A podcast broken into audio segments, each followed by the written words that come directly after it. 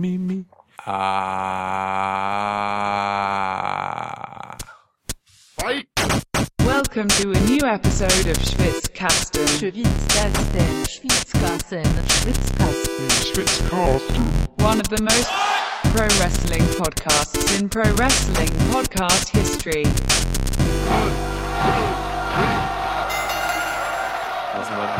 Wir müssen einen neuen Anfang machen, du brauchst erst noch Bier, ja? Ja. Alles klar. Oh, danke. Sehr gern. Woher wusstest du, dass ich einen Öffner suche? Weil du so verzweifelt die Flasche angeguckt hast und dann ähm, desillusioniert abgewunken. Desillusioniert. Ja, äh, ich feiere All Out mit einem glutenfreien Bier. Ja.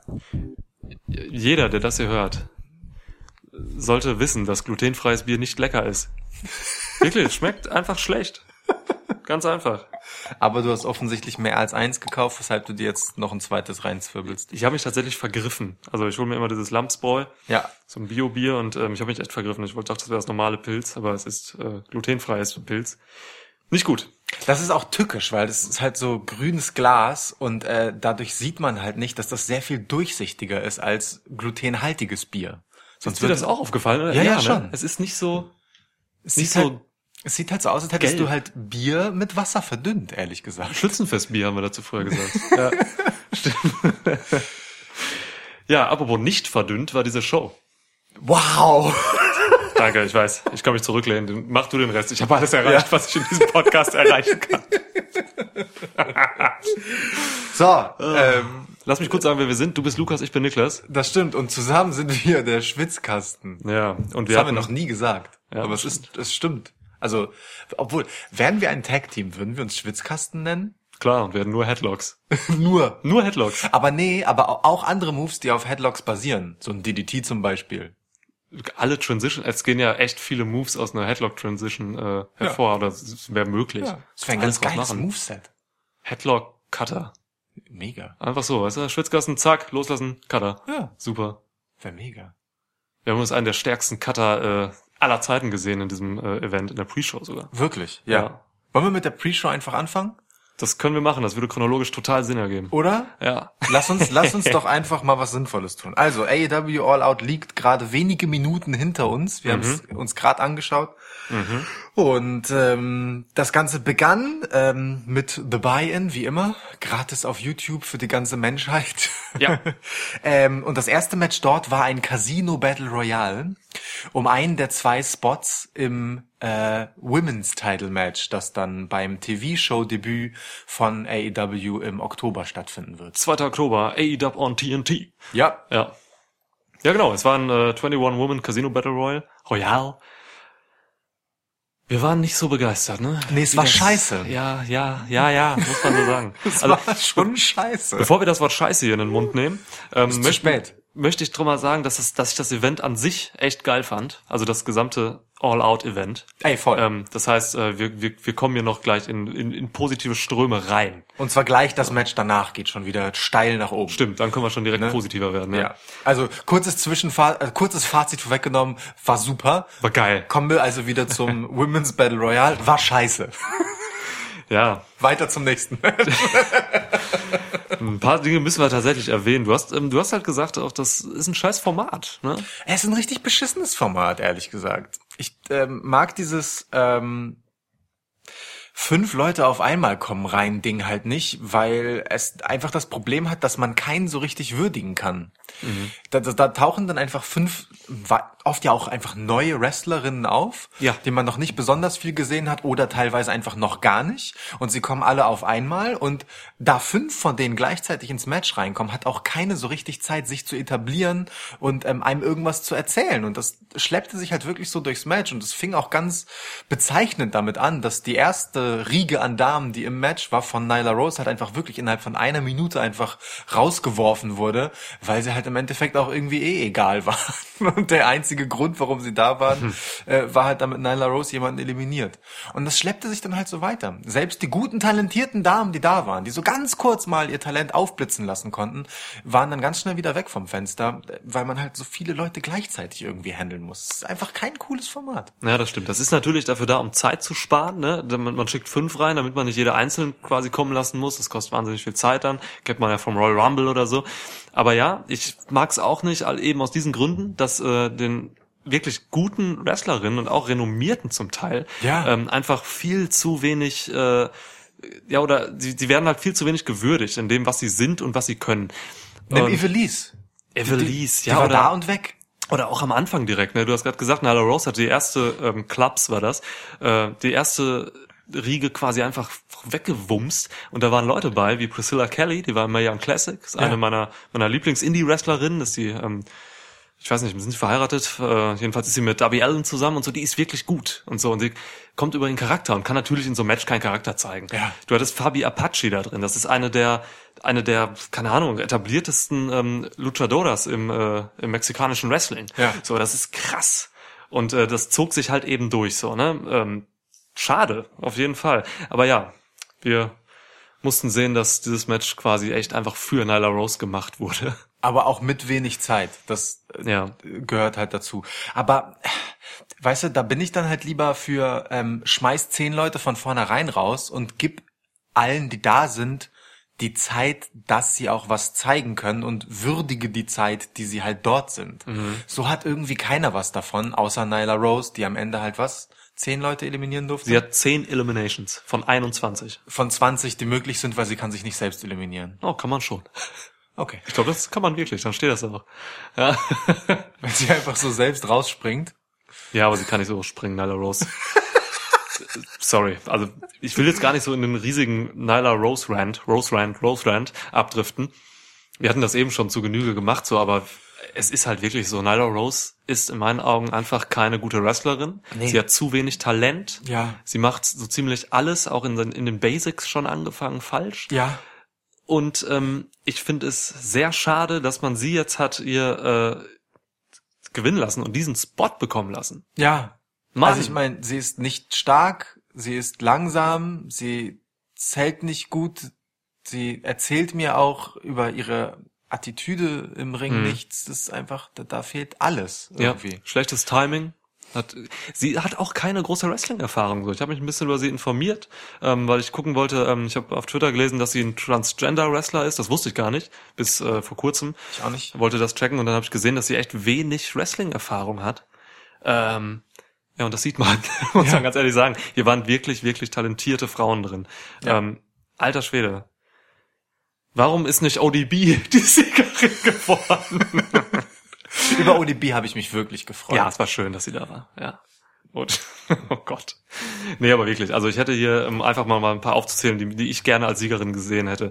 Ähm, Britt Baker und äh, Bea Priestley natürlich vorne ran. Die waren auch bis am Ende. Die werden auch eine Fehde jetzt weiterhin haben. Genau, Nummer mal. zwei und Nummer drei, um das kurz aufzuklären Ja. vielleicht. Also ähm, letztendlich hat ähm, Nyla Rose trotz ihres recht dominanten Auftritts in dem Match am Ende gegen eine durchaus stark aussehende Britt Baker, also zum Ende hatte sie dann mal ein bisschen Platz, was zu zeigen, als der Ring sich leerte. Ja. Ähm, nur gewonnen, weil ähm, Bea Priestley von außen an Britt Bakers Arm zog und Bea Priestley wurde direkt vorher von Britt Baker eliminiert. Insofern, das wiegt es so ein bisschen auf, aber es ist immer noch der falsche Ausgang. Ja. Britt und Bea hatten auch schon bei Fallout ein bisschen äh, Fallout. Äh, Fight for the Fallen. ähm, ein bisschen Beef. So, äh, von daher, das, da kann man noch was erzählen. Ähm, ja, keine Ahnung, was hätte ich noch gedacht. Evelise ist so eine, die hätte das machen können. Tennille Dashwood ist talentiert, ehemals Emma. Ähm, Sadie Gibbs war so ein bisschen mein, mein, mein X-Pick. Mhm. X-Pick? X-Factor. X-Faktor, was? Und äh, ja, weil sie halt wirklich einfach krass talentiert ist und uns ist dann wirklich sehr positiv ausgefallen und die stach für uns beide so ein bisschen raus. Big Swole. Voll. Super Körpersprache, extrem geiles Auftreten, ähm, super athletisch, Looks waren geil. Ähm, also da hatte man, da hat man, glaube ich, wirklich ein Talent äh, an Bord, mit dem man hoffentlich noch was macht und ich muss sagen, die ich nicht sonderlich gut kannte bis vor. Ich Nee. habe nur gesehen, also den Namen habe ich mal gehört, aber mehr auch nicht. Voll gut. Also wirklich, da hat, also die hatte sofort ein, einfach ein, ein Auftreten und einen Auftritt, der äh, hat auf jeden Fall mein Interesse geweckt. Das Ja. ist cool. Und da sind wir dann halt wieder bei so einer Sache. Ähm, wir sagen es ja auch schon, seit wir AEW äh, besprechen, und das tun wir seit sämtlichen AEW-Events. Von Anfang an dabei, der Schwitzkasten, ja. Und so wird es bleiben. Ähm, die Women's Division lässt stark zu wünschen übrig. Und in diesem Match haben wir jetzt gesehen, es liegt wirklich nicht am Talent. Nein. Da war genug Talent im Ring. Man wählt nur offensichtlich irgendwie die falschen aus oder steckt sie zusammen in die falschen Paarungen. Das ist echt schade. Das ist wirklich schade. Voll. Ich, also ich, ich finde, das Problem ist bisher, ne, die TV-Shows werden das vielleicht noch ändern. Das müssen wir sehen, wie viel Time sie auch kriegen und so. Aber das Problem ist bisher, dass bei den Events, die jetzt stattfanden, ähm, einfach auch zu wenig äh, Frauenwrestling dabei war, um diese Ja. Division jetzt so mit dieser Fülle an potenziellen äh, Wrestlerinnen ähm, wirklich stark darzustellen. So, wir hatten, ähm, also es gibt so ein paar Gesichter, die waren jetzt wirklich immer dabei. Das sind Nyla Rose, das ist Riho, ähm, Britt Baker. Die drei so speziell waren einfach für mich am präsentesten und Ja. waren immer dabei. Rio ist jetzt auch ähm, weiter im prominenten, äh, auf prominenten Wegen so unterwegs. Aber es blieb halt einfach zu wenig äh, für die anderen übrig. Und man Ja. hat da eben diese riesige Fülle. Ich weiß nicht, wer von denen alles gesigned ist. Das ist der Punkt, ne? Das ist halt noch nicht klar. Von ein paar weiß man so, von vielen aber auch nicht. Ob Shalandra Royal jetzt dabei ist, keine Ahnung. Nie gehört vorher und so. Ähm, ja, also da muss man halt schauen, ob man da vielleicht einfach generell noch der, der Women's Division mehr TV-Time geben möchte und dann auch eben mehr erzählen will. Ja. Und vielleicht dann mal so ein Three-Way-Match zwischen ähm, Jimmy Havoc, Darby Allen und Joey Janela vielleicht mal wegfallen lässt oder so und dafür dann einfach mal, keine Ahnung, Mercedes Martinez gegen Evelise antreten lässt. Ja, so, ja. Weißt du? Gefühlt hat man in den, äh, in den Hauptcards auch immer mehr Wert auf die Yoshi Girls gelegt. Ja, die waren, die waren sehr prominent. Ne? Die äh, waren tatsächlich da. sehr präsent. Also auch hier hatten wir mit Hikaru Ja. Shida und ähm, äh, Riho dann auch wieder ein Match von denen und äh, Ja. Da zwischen diesen beiden sich wiederum die Qualifikation für die Gegnerin von Nyla Rose äh, aus Baldowerte. Fällt kein ja. guteres Verb ein. Kein guteres Verb, Alter. Mein Boah, Sprachzentrum ja, ist richtig on fire. Wir haben viel Wrestling geguckt, viel gegessen und es ist spät. und viel auch schon besprochen währenddessen. Ähm, äh, ist aber auch völlig klar, dass wir jemanden von den Yoshi Girls äh, am Ende um den Titel gegen Nyla Rose kämpfen haben. Ja. Also ähm, offensichtlich liegt da einiges an Augenmerk drauf. Aber nun gut. Okay, schauen wir mal. Wollen wir dieses Match einfach mal hinter uns lassen und uns äh, in... Nee, eine Sache müssen wir noch sagen. Awesome Kong ist wirklich awesome langsam. Alter Schwede. Die ist drüber. Die Awesome Com, awesome Com ist jetzt wirklich über ihrem Zenit und äh, Aber weit. weit, ja. Also Sollte nicht mehr viel machen, finde ich. Ich bin schon froh, dass Aja Kong nicht dabei war. Ja. So, die beiden sind wirklich über ihrem Zenit. Es ist Ende jetzt. Es ist, ey, Awesome Kong ist äh, wirklich ist leider echt genug. Schade. Du, du, wir haben wir haben schöne Zeiten gesehen, aber es ist wirklich das ist nicht mehr schön anzugucken. Ja. Gar nicht. Schön anzugucken hingegen sind Private Party. Ja, ich nehme dir heute ein bisschen die Überleitung Nee, weg. ist gut, ist gut, ist gut. Lass mal laufen, lass mal laufen. Private Party, ey. Wie heißen sie? Isaiah Cassidy? äh, Isaiah Cassidy und Mark Quinn. Mark Quinn. Alter Schwede. Gute Jungs. Ey. Sche scheiße jung. Ja, Scheiße talentiert. ja. Mein Gott. Gegen Jack Evans und Angelico ein, äh, ich möchte sagen, eine wilde Achterbahnfahrt von einem Spot-Match. Zack, zack, zack, zack, zack, zack, zack, zack, zack. Gutes Pre-Show-Match, elf Minuten. Was, was eigentlich alles richtig gemacht. Ja, also das ließ wenig Wünsche offen. Ja, ja. spektakuläre Aktion nach spektakulärer Aktion. Trotzdem äh, eine gewisse Match-Dramaturgie nicht aus den Augen verloren. So sind ja mit Angelico und Jack Evans auf der anderen Seite äh, nicht unerfahrene Herren dabei, Ja, Veteranen. möchte man sagen, genau. Und ähm, am Ende haben wir aber völlig zu Recht äh, Private Party als Sieger. Hat Ja. mir gut gefallen, dass genau die beiden gewonnen haben. Mit einem irren Finisher auch. Mit einem wirklich irren Finisher. Mark Quinn. Äh, greift sich, ähm, es war Jack Evans, oder? Jack Evans muss immer alles fressen. Natürlich. Klar. Also, der findet Ja. sich auf dem, äh, sitzt äh, auf dem Top Turnbuckle. Mark Quinn kommt herangestürmt, wickelt seine langen Beine um dessen Hals und wirft ihn mit einem Hurricane Runner in die Mitte des Ringes, wo er aufgefangen wird von Isaiah Cassidy in, also in einem Running Cutter quasi. Der Ja. rennt so von der Seite irgendwie rein, nimmt ihn noch so mit und haut ihn auf den Boden. Randy Orton wäre stolz gewesen, da bin ich mir sicher. Absurdes Timing. Kurz davor, vor dem Finisher, hat man dann noch gesehen, äh, zwei Reverse Runner.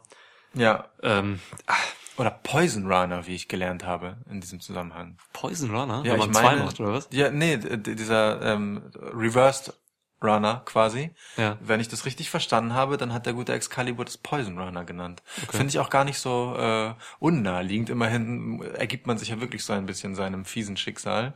Äh, still und heimlich, weil man sieht ihn ja nicht kommen. Ist ja von hinten. Wie das bei Gift ist, meinst du? genau. Wie das bei dem Bier hier ist ungefähr. glutenfrei. Mann, mehr Gluten in Bier. Das hast du auch schon echt hart weggespült, ne? Das Es ist wie Wasser, ich trink's einfach, ja. Ja. Es ist, keine Ahnung, ist, als wenn mit dem, mit dem Gluten der komplette Gehalt rausgenommen wurde. Gott. Ähm, das Gehalt hat das Match auch noch dadurch bekommen, dass äh, nach dem Finish Private Party von Jack Evans und Angelico angegriffen wurden. Das heißt, wir haben hier einen Heel-Turn äh, der beiden Veteranen und das finde ich auch gut. Ja, die brauchten Kante, man wusste jetzt auch nicht so, wo die stehen irgendwie, ne? Was, Ja. was will man mit noch so einem äh, normalen Face-Tag-Team? Noch so einem sympathischen High-Flying spektakulär Genau. Team. Das reicht, ja. Von daher, ähm, Heel-Turn absolut geil. Ja. Finde ich, finde ich gut. Und äh, die können noch eine Geschichte zusammen erzählen. Ja. Was für eine absurd gute Tag Division das ist. Also so scheiße die Women's Division bei AEW bisher aussieht, so absurd übertalentiert sieht die Tag Team Division aus. Ekelhaft gut. Also ja. wirklich. Ja. Meine Güte. Es ohne Scheiß, ne? Vor allem, was da auch kommt. Warte mal, ich muss mal grad gucken. Wir hatten bei diesem Event jetzt einfach mal auch schon allein vier Tag Team Matches, ne? Ja. Oder? Also ja, wobei Eins, das eine war ein zwei, äh, Six-Man Tag drei, Match, doch, aber auch ein ja, Tag. Team Match so gesehen. Ja, ja, eben. Das ist schon krass. Also auch das ist einfach ein Statement, ne? Voll. Wenn irgendwie fast die Hälfte deiner Matches äh, Tag-Matches sind. Ja. Das haben die von Anfang an gesagt, so ähm, vor allem die Jacksons, dass äh, AEW halt eben die beste Tag Team Division, Division der Welt aufbauen möchte. Und das haben sie jetzt schon geschafft. Punkt. Und ähm, danach, wir werden später noch zum Match kommen. Es kam noch ein Tag Team dazu. Äh, Cliffhanger. Cliffhanger. Es gibt ja Leute, das wird uns immer wieder äh, gesagt, äh, geschrieben vielmehr, äh, die schauen sich die Events tatsächlich nicht an und hören nur unsere Reviews. Von daher, äh, Cliffhanger sind berechtigt. Absolut. Alright, dann ähm, können wir uns, glaube ich, mal langsam der Maincard äh, widmen. Ah. Gott. Zitat Scorpio Sky. Zitat. ja, ja äh, genau, So-Called Uncensored haben mal wieder eröffnet. Mal wieder. Also zum ersten, nee, Moment, es gab ja zwischendurch eine Unterbrechung, oder? Beim, äh, ich, wenn ich mich recht entsinne, haben sie bei Fight for the Fallen nicht eröffnet. Ja, genau, das, das, da bist du noch aus allen Wolken gefallen. Du dachtest ja im Vertrag stehen, dass sie jedes Event aber hatten sie überhaupt ein Match? Ja, doch, hatten sie. Hatten sie gegen die Lucha Bros. Waren Okay, das gehört dabei. auch weiter nach hinten in die Card. Mhm, ja. Nun gut, aber hier sind sie wieder zurück, wo sie hingehören, am Anfang der Show. Nein, wirklich. Das war ein Wert, dass sie am Anfang der Show standen. Äh, Sie hatten auf der anderen Seite äh, Jurassic Express, wie wir gelernt haben, stehen. Ehemals so, ja. bekannt als ähm, A Boy and His Dinosaur. Aber da sie begleitet wurden, äh, Luchasaurus und Jungle Boy, von Markus Stunt, Hm. heißen sie jetzt nicht A Boy, A Boy and Their Dinosaur, wie Excalibur schon zwischendurch so schön sagte, sondern Jurassic Express. Ja, kann man machen. Und ähm, für einen Einstieg äh, war da die Hölle los beim Publikum. Es ist genial. Also es ist total clever einfach. Das haben wir auch beim Gucken gesagt. Es ist total clever, die ganzen Publikumslieblinge jetzt äh, zu Beginn da rauszuschicken und die Show zu öffnen.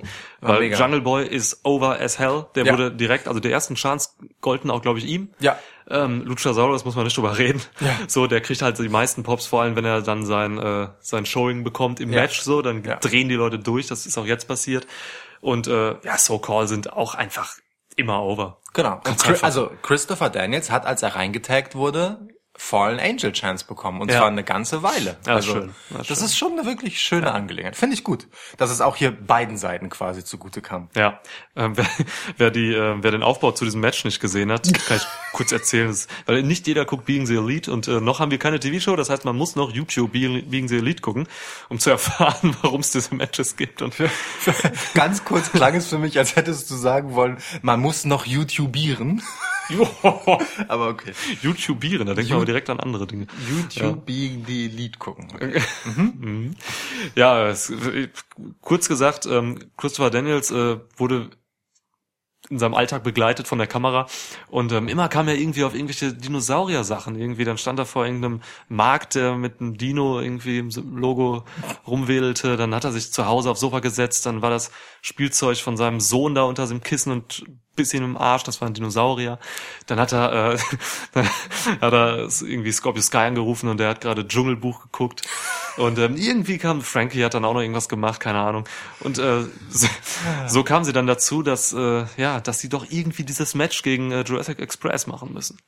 Schicksal. Es ist einfach Schicksal. Vielleicht der dümmste Aufbau eines Matches in der Geschichte des Wrestling. Es ist einfach Schicksal. Ja, in dem Fall Schicksal. Ja. Es könnte, also noch dümmer wäre der Aufbau gewesen, wenn es irgendwas mit Horoskopen oder so zu tun gehabt hätte. Aber so ist auch schon echt ganz weit vorne. oh Gott. Ja, ja, jedenfalls. Das Match fand statt, war auch geil. Ja, war ein launiges Einstiegsmatch. Guter Opener. Ja. Voll. Also ich kann nichts Schlechtes über das Match sagen. Es ist jetzt aber jetzt auch nicht herausragend und unglaublich, aber es hatte hat genau das erfüllt, was man von so einem Match erwartet. Es hatte guten Unterhaltungswert. Ähm, SCU sahen wie immer souverän aus in dem, was sie tun. Ähm, Jungle Boy ist spektakulär, Markus Stunt ist wahnsinnig klein und leicht unspektakulär und Luchasaurus ist wahnsinnig groß und stark unspektakulär. Also eigentlich alles ganz okay. Und, mein, und spektakulär oder unspektakulär? und spektakulär. gut, Wir reden halt von einem 1,96 großen Dinosaurier, also er ist auch schon sehr alt. gut. Millionen. Ähm, der halt einfach reinkommt und äh, einfach Kicks gegen Köpfe verteilt, Ja. äh, Kick-Ups zeigt, als wäre es völlig selbstverständlich, also Ja. auch so zwei hintereinander, äh, the Standing Shooting Star Press macht, als wäre es halt nix, ne? Ja. Das ist schon, also ein bisschen langsamer als alle anderen, aber er ist halt auch einfach 1,96 lang. Es ist irre, wie der sich noch bewegt. Also was heißt noch so, ne? Aber man kennt das von Big Man Wrestler. Die haben immer irgendwie so ein bisschen so einen leichten Knacks in den Beinen und die Hüfte und so. Ähm, gut, er ist noch relativ jung, glaube ich. Guck gleich mal nach, wie alt er ist. Aber es ist irre, wie schnell und gut und präzise er seine Beine kontrolliert. So Ja. 85 geboren, Guck. 34. Okay, das ist gar nicht so jung. Ich bitte dich. Das heißt, man könnte schon mal als Big Man, wenn man so schwer und groß ist, schon mal ein bisschen was irgendwie Schaden zeigen. Nein, macht er nicht. Verdammter Dinosaurier. Aber gut, es ist, äh, er ist einfach stark, wirklich. Und Jungle Boy ist auch total gut. Also man, ich weiß nicht, man muss auf ihn achten, um zu sehen, dass er wirklich ein richtig geiler Wrestler ist, finde ich, weil so, so richtig viel hängen blieb bei mir zu Anfang nichts von ihm, was er im Ring so gezeigt hat. Da waren mehr so diese Special Moves, die er, diese Assisted Moves mit Luchasaurus und so. Aber wenn man wirklich mal auf ihn guckt, so, dann äh, sieht man, dass er echt all, eigentlich alles kann. Voll. Und auch gut zählt. Ja. Äh, über die Mimik und die Körpersprache gut erzählt. Ja. Definitiv. Ähm, ich glaube, ihm, fies gesagt, steht so ein bisschen im Weg, dass er halt so ein recht albernes Gimmick hat. Aber wenn man das, wenn man ihn zwei, dreimal gesehen hat und das ein bisschen überwunden hat, dass er da halt als junger Tarzan auftritt, auf seinem Dinosaurier reitend, Ja. Ja. Ähm, dann, dann sieht man schon, das ist einfach ein echt talentierter Wrestler. Und über Saw Call müssen wir nicht sprechen. Äh, Fallen Angel, Cass und Scorpio Sky sind sowieso talentiert. Ja. Auch im hohen Alter. Ja. Ähm, von daher, ja, genau, gutes Match. Mir, ich fand es doch ganz, ganz bemerkenswert, dass SCU halt ähm, durchaus als Heel-Team gerasselt haben im Ring. Also sie haben so ein bisschen die Regeln gezogen und so, waren Ja. dann mal alle drei im Ring und so. Ähm, das machen sie meistens und das ist auch genau richtig. Sie sind ja sowieso mehr so ein Tweener-Heel-Team. Ja. Ähm, Heel, aber Publikumsliebling. ja, genau. So, ne? Und das, das feiern sie halt einfach ab. Ähm, es gab ein paar geile Aktionen im Match. Ähm, mir blieb noch hängen dieser, dieser extrem geile ähm, oder lustige vielmehr Tildeworld äh, Assisted DDT, kann man das so sagen? Wo, wo quasi, weiß nicht, einer von den kleinen Jungs ist da rumgelaufen, es hat den anderen angestoßen, der gerade irgendwie in so einer DDT-Position war. Und äh, irgendwie, also schon gute, innovative Sachen. Ja, ich glaube, Markus Stunt hing an irgendwem dran und wurde nacheinander einmal von Jungle Boy und von Luchasaurus halt quasi so Anschwung äh, ihm gegeben für den Ja. DDT. Das war schon witzig. So in einer Tornado-DDT-Position eigentlich. Ja, ne? genau. Genau, ja. Ja, schön. Und dann haben wir noch so einen Double-Pile-Driver gesehen. Das war das Finish am Ende, ne? War das das Finish? Ja. Das ist auch meine letzte Notiz zu dem Match. Da steht Double-Pile-Driver, Ausrufezeichen, fuck. Genau, es war, ja, ist äh, gut zusammengefasst. Es war ein BMI, also ein Best Meltzer ever. Ach, das, ja. Ähm, ja. Und äh, der gute, ich muss kurz überlegen, ähm, Cass müsste, ja, Cass hatte ähm, Jungle Boy und dann da drauf Markus Dunn Ja. in Piledriver-Position. Irre. Und dann kam eben äh, der Best Moonsault ever von ähm, Christopher Daniels obendrauf und rammte die beiden dann halt nach unten, sodass Cass einen Piledriver ausgeführt hat. Mit zwei Menschen. Das ist irre. Das, Das ist, das ist irre. Das ja. ist das richtige Adjektiv. Ich meine, diese zwei Menschen wogen zusammen so viel wie ein normaler Mensch. Oder anderthalb. vielleicht anderthalb. Ähm, aber trotzdem, cooler Move. Also gute Idee, schönes Match. Ja. Opener, Publikum war da, alles schon mal richtig gemacht. Ähm, und wir waren schon mal froh, dass es einfach, dass wir mit einem guten Gefühl in dieses Event gegangen sind, nachdem wir bei den letzten beiden Events so vor allem und vor, herausgenommen nochmal vielleicht äh, Fight for the Fallen doch eher negativ zurückgelassen wurden. Ja, es war ne? ernüchternd. Das kann man Ernüchternd schon so sagen. Ja. Also wenn man zurückblickt, wer, wer Bock hat, äh, sich die Folge nochmal anzuhören, äh, unsere Fight for the Fallen Review äh, hieß, äh, da hieß es, dass All Out äh, einiges wieder gut machen muss, muss man fast schon sagen. Voll. Ähm, um die Vorschuss, den Vorschusslorbeeren, den man bei Double or Nothing dann halt in AEW gesetzt hat, auch gerecht zu werden. Weil auch Fighterfest dazwischen war auch schon eher mau. Ja. Und, Spoiler, alles gut. Alles gut. Alles gut. Total. Voll. Absurd ist, dass das nächste Match halt einfach schon an dieser Position der Card kommt. Ey, wir saßen da beide und dachten uns, was? Warum jetzt? Was? Oh Gott, wir haben noch nicht mal Essen. Das haben wir wörtlich gesagt, weil Das wir, das Essen war noch nicht da. Es war wirklich noch nicht da. Es kam mitten im Match. Es kam mitten im Match, eine Frechheit, dass wir das Match unterbrechen wurden. Ich habe direkt auch dem, ähm, dem, dem, dem Lieferboten ähm, einen Flying Cutter gegeben. Das stimmt. Also ich hänge mich dann immer, wenn er klingelt und halt eben so ein Match unterbricht wie heute, Ja. hänge ich mich immer so unter die Tür, quasi oben, dass ich so an der Tür hänge. Ähm, Lukas öffnet die Tür dann und ich falle dann quasi runter und nehme den Kopf des Pizza, Burger, was weiß ich, Boten mal mit. Ja, Ähm, ist immer ziemlich brutal, das stimmt. ist, aber ja, kommt immer ganz cool dann und er weiß dann auch, warum er, was er falsch gemacht hat. In diesem Fall war es ein bisschen doof, weil wir das Match noch etwas länger für uns unterbrechen mussten, weil du äh, mit Karte gezahlt hast. Deshalb mussten wir wieder warten, bis er zu sich Ja. kam. Sonst ist es etwas einfacher bei Barzahlung, ihm einfach äh, das Geld und das Trinkgeld einfach in so in, in die Backentasche zu schieben, so in den stimmt. Mund rein. Ja. Ähm, hier mit Kartenzahlung war es natürlich dumm gelaufen. Ja. Nun gut. Sorry, Kyle. Ja, Ja. also Kenny Omega gegen Pac. Irre. An, po- an Stelle zwei der Main Show Card. Leck mir am Arsch, ohne Scheiß. Wirklich? Was soll denn das? Also vielleicht müssen wir erstmal ein bisschen äh, chronologisch vorgehen. Dieses Match sollte eigentlich heißen Kenny Omega gegen John Moxley. John Moxley hat sich aber leider ähm, vor einer Woche erst oder so ähm, Sehr verletzt, beziehungsweise ähm, er hat halt wieder eine, eine scheiß Entzündung in seinem Ellbogen, eine Infektion. Ähm, das, damit war er sehr lange raus. Das wurde auch echt gefährlich. Also es ist keine einfache Verletzung. Seinerzeit, als man ihn noch als Dean Ambrose kannte. Deswegen Genau. äh, gibt es über genau diese Geschichte auch eine ganz okaye Doku auf dem WWE Network. Nee, die war nicht okay, die war scheiße. Wir Ich haben die weiß. ausgemacht zwischendurch, die war langweilig. Ja, ja, ich wollte Ja. mit ganz okaye äh, quasi aber sag doch Scheiße. euphemistisch und äh, leicht anironisiert das umschreiben, weil sonst sprechen wir ja immer zu Recht sehr positiv über WWE-Dokus. ja das stimmt. Außerdem wusste ich, du würdest äh, Klartext sprechen. Ja, deswegen Egal. hatten wir jetzt ähm, Pack als Ersatz. Das war ganz bei Being the Lead saßen halt ähm, Cody und äh, die Bugs am Tisch und haben überlegt, scheiße, ey, was machen wir denn jetzt? Äh, irgendwie eine Woche noch, Kenny hat kein Match und so. Und dann haben sind ein paar Leute durchgegangen, haben Ibushi genannt und so. und so, keine Ahnung, wen noch. Naja, und dann kamen sie halt irgendwie da drauf, äh, einfach mal Pack anzurufen. Zuletzt, äh, er war eigentlich schon für Double or Nothing gebuckt gegen äh, Adam Page in einem Match.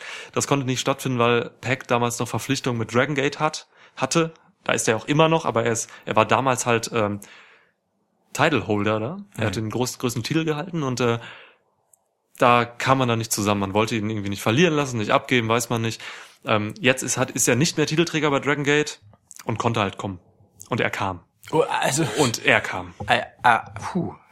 Ei, ei, ei. Also ähm, man darf schon mit Fug und Recht die Frage stellen, ob das Match so früh in der Card schon stehen darf, wenn es so ein gottverdammter Showstealer ist. Es war großartig. Es war wirklich großartig. Ja. Also Kenny Omega und Pac funktionieren wirklich hervorragend zusammen. Ja. Man sieht, da sind zwei absurd übertalentierte Wrestler am Werk. Es ging Konter nach Konter nach Konter und es hat ähm, vor allem Pac total gut getan, weil Kenny Omega ist ohnehin dieser Typ.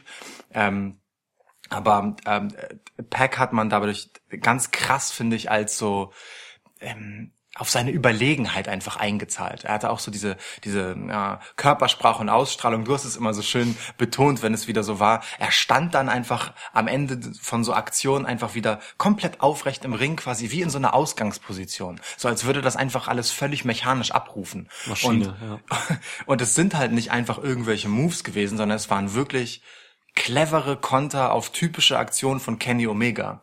Und das bekommt vor dem Hintergrund, dass das Match ja relativ kurzfristig als Ersatz angesetzt wurde, nochmal ein Extragewicht, weil es quasi die mentale Fitness ja, und die Vorbereitung von Park und seine Stärke noch einmal äh, einfach unterstreicht, wie gut vorbereitet und Ja. auf seinen Gegner eingestellt der hier ins Match kommt, egal ob on short notice oder nicht. Voll. Sehe ich auch so. Ähm, es ist, man konnte halt, man hat sich halt für dieses Match 23 Minuten genommen. Das ist das zweitlängste Match der Card. Und da, allein das ist schon eben eine Aussage. Ja. Und das gibt halt diesen beiden Weltklasse-Wrestlern einfach die Möglichkeit, ähm, nicht nur eine gute Ringgeschichte zu erzählen, sondern auch einfach ihre Charaktere darzustellen. Und das hat gerade Peck ähm, so gut gemacht, wie ich ihn noch nie gesehen habe. Ja. Ähm, vom, vom, vom Gimmick her, dieser Bastard Pack ist im Prinzip das, ähm, der, der, der auch schon bei 205 Live war, Ja. als Champ, dieser überlegende, dominante Champ, Heel, ähm, völlig gewissenlos, äh, Eklig. eklig, aber eben auf eine brutal, also brutal eklig, nicht eklig wie, keine Ahnung, äh, Boogeyman. Boogie Boogeyman. Ja, wie Boogeyman eklig, sondern wirklich einfach äh, böse, angewidert, überlegen und eben dieses Maschinelle, was, was du eben gerade beschrieben hast, so mit der Ausgangsposition, der immer wieder geht. Ähm, er ist fucking stiff. Das ganze Match war total stiff. Die haben Ja. sich wirklich die Fresse poliert. ähm, dabei aber einfach auch äh, feinstes technisches Wrestling noch gezeigt. Ja. Ähm, wir hatten fiese Top-Rope-Dropkicks. Wir hatten wirklich On-Point-Aktionen. Das war ey, grandioses Wrestling. Ich weiß nicht, also ich glaube, das Match hat mich von der Card heute bei All Out, ich würde, ich gehe gerade nochmal einmal drüber, aber das hat mich am meisten irgendwie reingezogen. Wir Ja. können nachher über das Tag-Match äh, Lucha Bros gegen Young Bucks reden, was völlig krank war. Ja. Ähm, aber ich glaube, Pack gegen Omega hat mir am meisten Spaß gemacht heute Abend, weil es, weil ich einfach auch so Spaß hatte, Pack zu beobachten. Wie er, wie Ja. er einfach gegen diese, gegen diese Urgewalt Kenny Omega besteht. Ja, So. Witzig, ne? So ein bisschen verdrehte Rollen. Weil äh, eigentlich ist ja Kenny Omega an dieser Stelle der Face, der den, also in der klassischen Rollenverteilung, der den äh, den fiesen Heel irgendwie bestehen muss. Aber hier ist es ein Stück weit verdreht, weil Kenny Omega natürlich das Aushängeschild, der beste Wrestler der Welt, das sagen ja auch die Kommentatoren immer wieder. Übrigens, die Kommentatoren, die haben nach dem Totalausfall Fight for the Fallen hier wieder einen wirklich guten Job gemacht und ihren Teil dazu beigetragen, Ja, ja. dass man in die Matches reingezogen wird, dass äh, die richtigen Aktionen betont werden, dass gut eingeordnet wird und Ja. dass zwischendurch ein paar humorige Statements noch fallen. Sehr gut. Ähm, jedenfalls, also ich bin voll bei dir, was Pack angeht und dass, dass er ein Stück weit auch ähm, das Match getragen hat oder das Interesse an seiner Darstellung das Match getragen hat. Super viel wirklich dazu, also super viel Anteil an der Klasse dieses Matches gebührt Parks Selbstinszenierung. Ich kann mich immer nicht entscheiden, ob ich Pack oder Pack sagen will. Ich sage jetzt Pack. ähm, und mit Fortdauer des Matches sah man dann auch seine seine Überlegenheit in der Körpersprache, ne, dieses automatische wieder äh, in Ausgangsposition im Ring stehen, auch immer weiter bröckeln. Das wurde, er stand dann irgendwann nicht mehr ganz so gerade, wurde so ein bisschen wackelig auf den Beinen und so. ja, das, das, schön. das hat so eine wunderschöne Dramaturgie ins Match getragen. Da hat man dann ähm, einfach gesehen, okay, Candy kommt der Sache näher. Er kriegt diese Maschine irgendwie dekonstruiert. Ja, Das schön gesagt, ja, ja, ja. Und so war es dann am Ende auch. So. Nicht? Ja, nee, sowas nicht. Er, er, hat, er hat ihn tatsächlich dekonstruiert, so ein bisschen, ne? Ähm, aber es reichte halt nicht und das war echt ein Holy Shit-Moment am Finale da. Ohne ne? Scheiß. Vier V-Trigger in die Fresse haben nichts geholfen.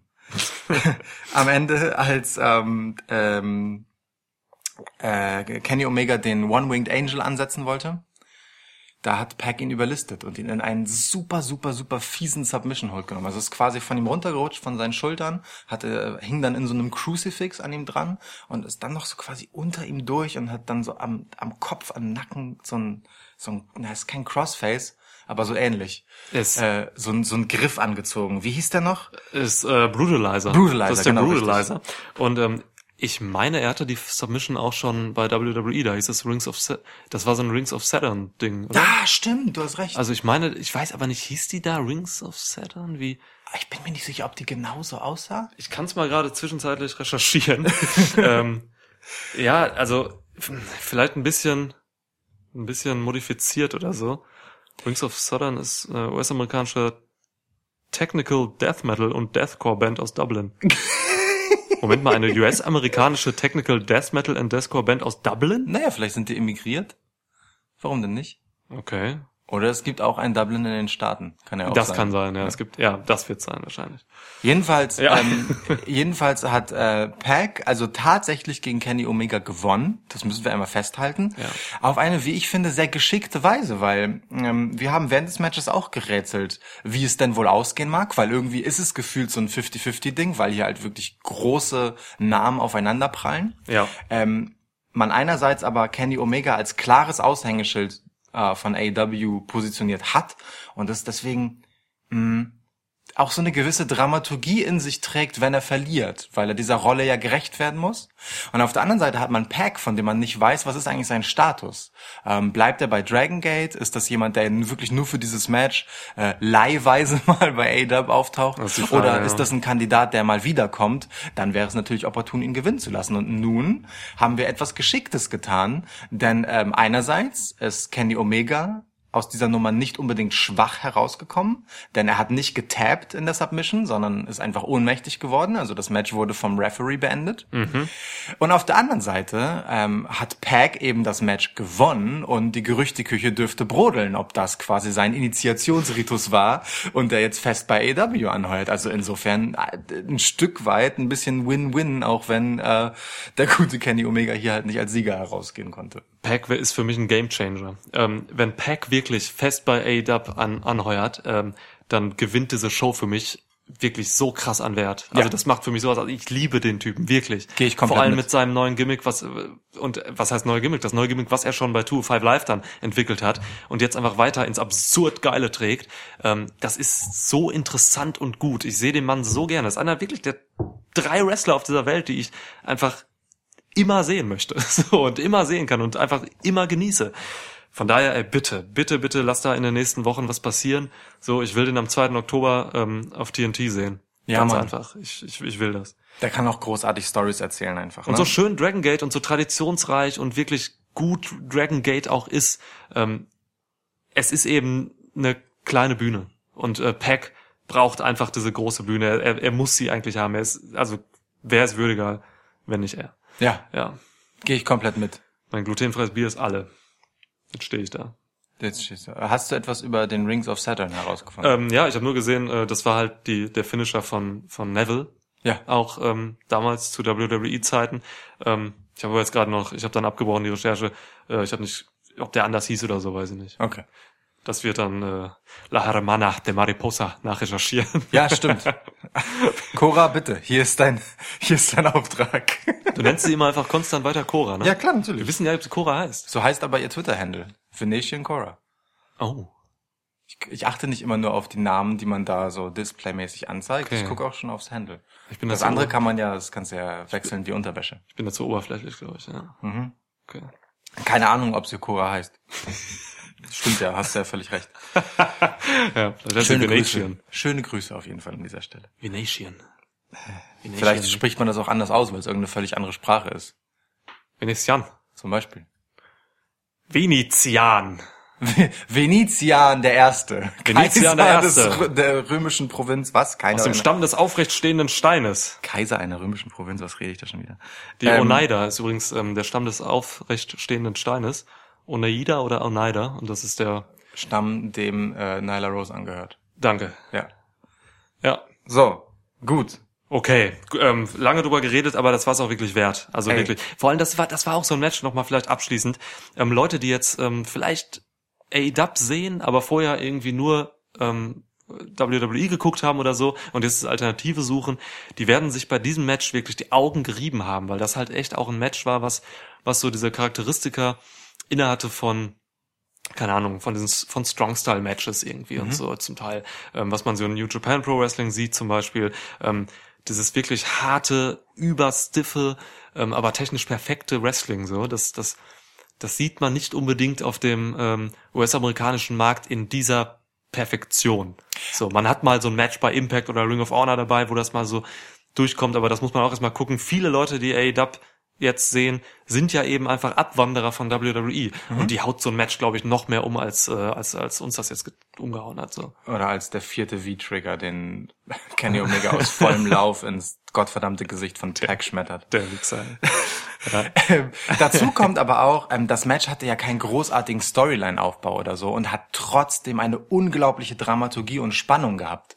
Also hier, da- das ist wirklich so ein richtig schönes Aushängeschild-Wrestling-Match. Du willst wissen, warum ich Wrestling faszinierend finde, guck dir bitte diese 23 Minuten an. Danach wirst du es entweder verstanden haben oder nicht. Das könnte man eigentlich jedem sagen zu diesem Match, ja. Wirklich. Ja. Also, weil in dieser Zeit hat das Match komplett von, da stehen sich einfach zwei Typen gegenüber, zu, oh mein Gott, was ist da denn los? Und Spannung und Zähneknirschen und Fingernägel abkauen Ja. und äh, what the fuck rufen, Hände über den Kopf zusammenschlagen, Ja. alles geboten so. Und das Ja. hat es komplett aus sich herausgeholt, ohne dass es irgendwie eine Vorgeschichte gebraucht hat. Und das ist am Ende des Tages halt die große Kunst des Wrestlings über das Athletische hinaus, dass man äh, so auf der Oberfläche sieht. Super guter Punkt. Das ist, das ist wirklich so, weil ich hatte auch noch wirklich, äh, gerade auf Twitter noch ein paar Diskussionen mit Leuten, die halt gesagt haben, ey, warum hat denn Kenny Omega in der letzten Being the Elite Folge ähm, sich nur in seiner Promo an John Moxley gewandt? Denn das hat er getan, hat ein bisschen gegen ihn geshootet und aber kein Wort zu Pack gesagt, zu seinem neuen Gegner. Jetzt müsste man nicht vielleicht ähm, Moxley erstmal ein bisschen ruhen lassen, vielleicht einen Satz sagen, aber und sich dann jetzt dem Neuen widmen so. Aber ey, ich bin auch absolut der Meinung, wenn man Leute hat wie Pack und Kenny Omega, dann musst du jetzt nicht unbedingt noch irgendwie zehn Minuten in einem YouTube-Video ähm, was zu der irgendwie eine Fehde konstruieren oder so.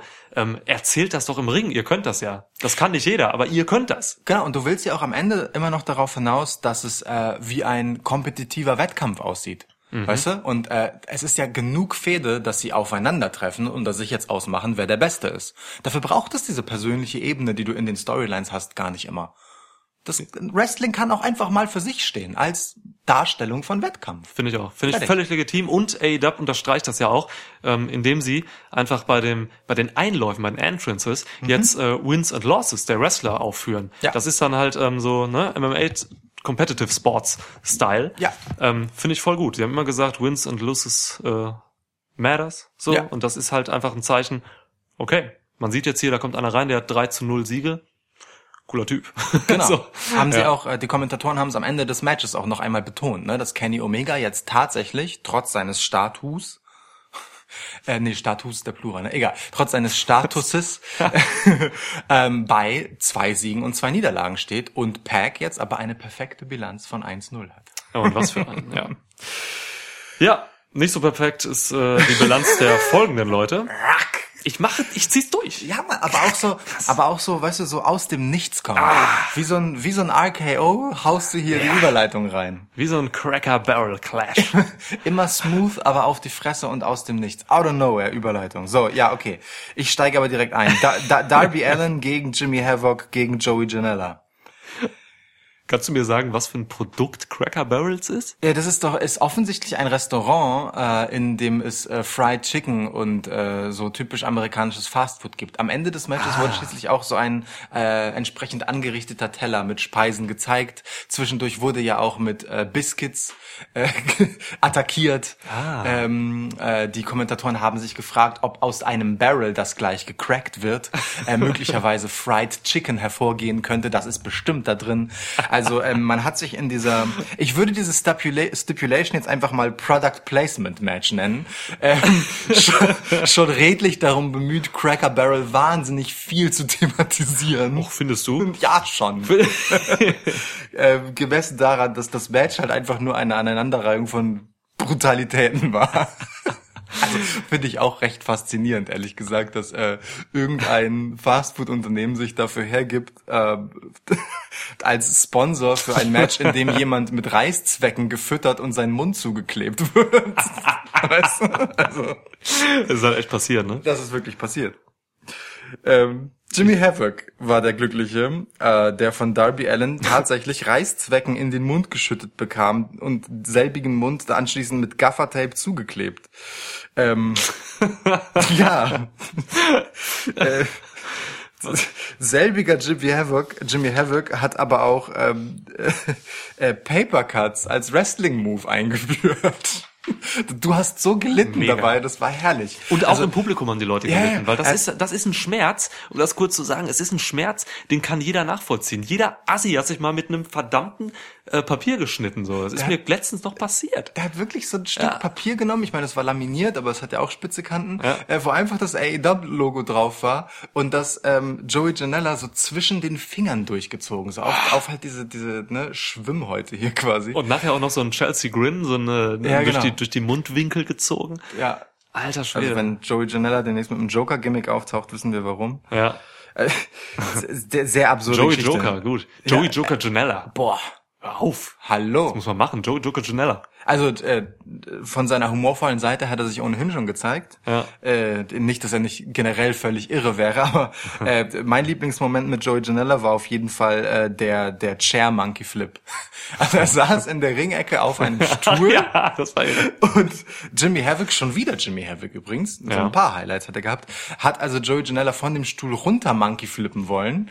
Ähm, Janella hielt aber an dem Stuhl fest dabei und landete halt wirklich perfekt auf den Stuhlbein im Sitzen und saß dann in der Ringmitte danach. Und er wirkte wirklich so, als wenn er sich selbst darüber total wundert, dass das geklappt ja, hat. ist herrlich. Also großartig. Also die haben sich generell einfach in diesem Three-Way-Match, von dem ich dachte so, okay, jetzt kommt so eine kleine Pinkelpause vielleicht, aber sie haben sich wirklich ein paar innovative Sachen da einfallen lassen. Ja. Ähm, äh, viele Sachen hast du jetzt genannt so. Ähm, es war noch ziemlich geil, fand ich, äh, was sie mit diesen Fässern gemacht haben so.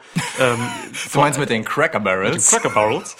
ähm, ich glaube hauptsächlich äh, Darby Allen hat sich damit halt fast umgebracht. So, er Ja. hat sich das Ding quasi auf den Rücken genommen, ist vom obersten Turn, äh, vom obersten Ringpfosten einfach nach unten auf Steel Steps gesprungen, Es- wo also- eigentlich Jimmy Havoc lag, der sich noch retten konnte. Und ich dachte wirklich, Scheiße, der ist tot. war er dann auch für den Rest des Matches, denn äh, Jimmy Havoc und Joey Janella haben den Rest unter sich ausgemacht.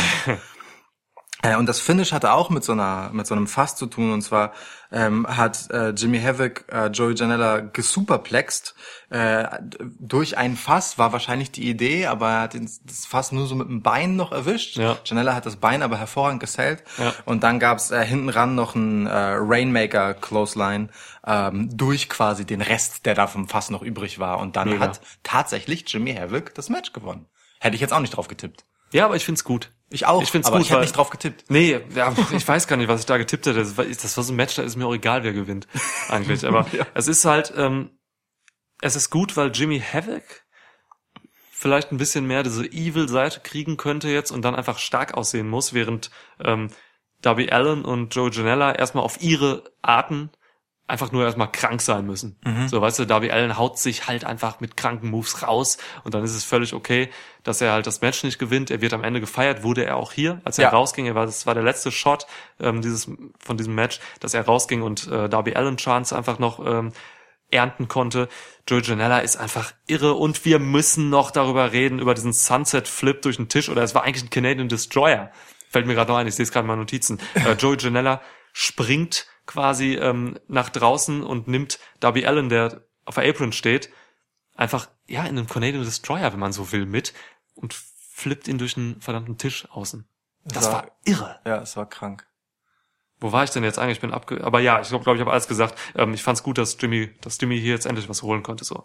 Weil bei den letzten Shows, da kam er noch ziemlich blass rüber. Ja, Okay, ja, er ist ziemlich ja blass. tatsächlich. Ein blasser so- Engländer, aber- Halt so ein bisschen als Kanonenfutter halt immer, ne? Ja. Oh, wir haben ein asoziales Match, stecken wir Jimmy Havoc rein, der steckt ein paar fiese Dinge ein. Genau. So, ja. Und äh, deswegen ist es ganz gut, dass er hier mal gewonnen hat in so einer Nummer. Ey, ich sterbe gerade echt äh, vor Hunger, obwohl ich echt satt bin. Ich bin gerade immer noch auf der Cracker Barrel Seite. ich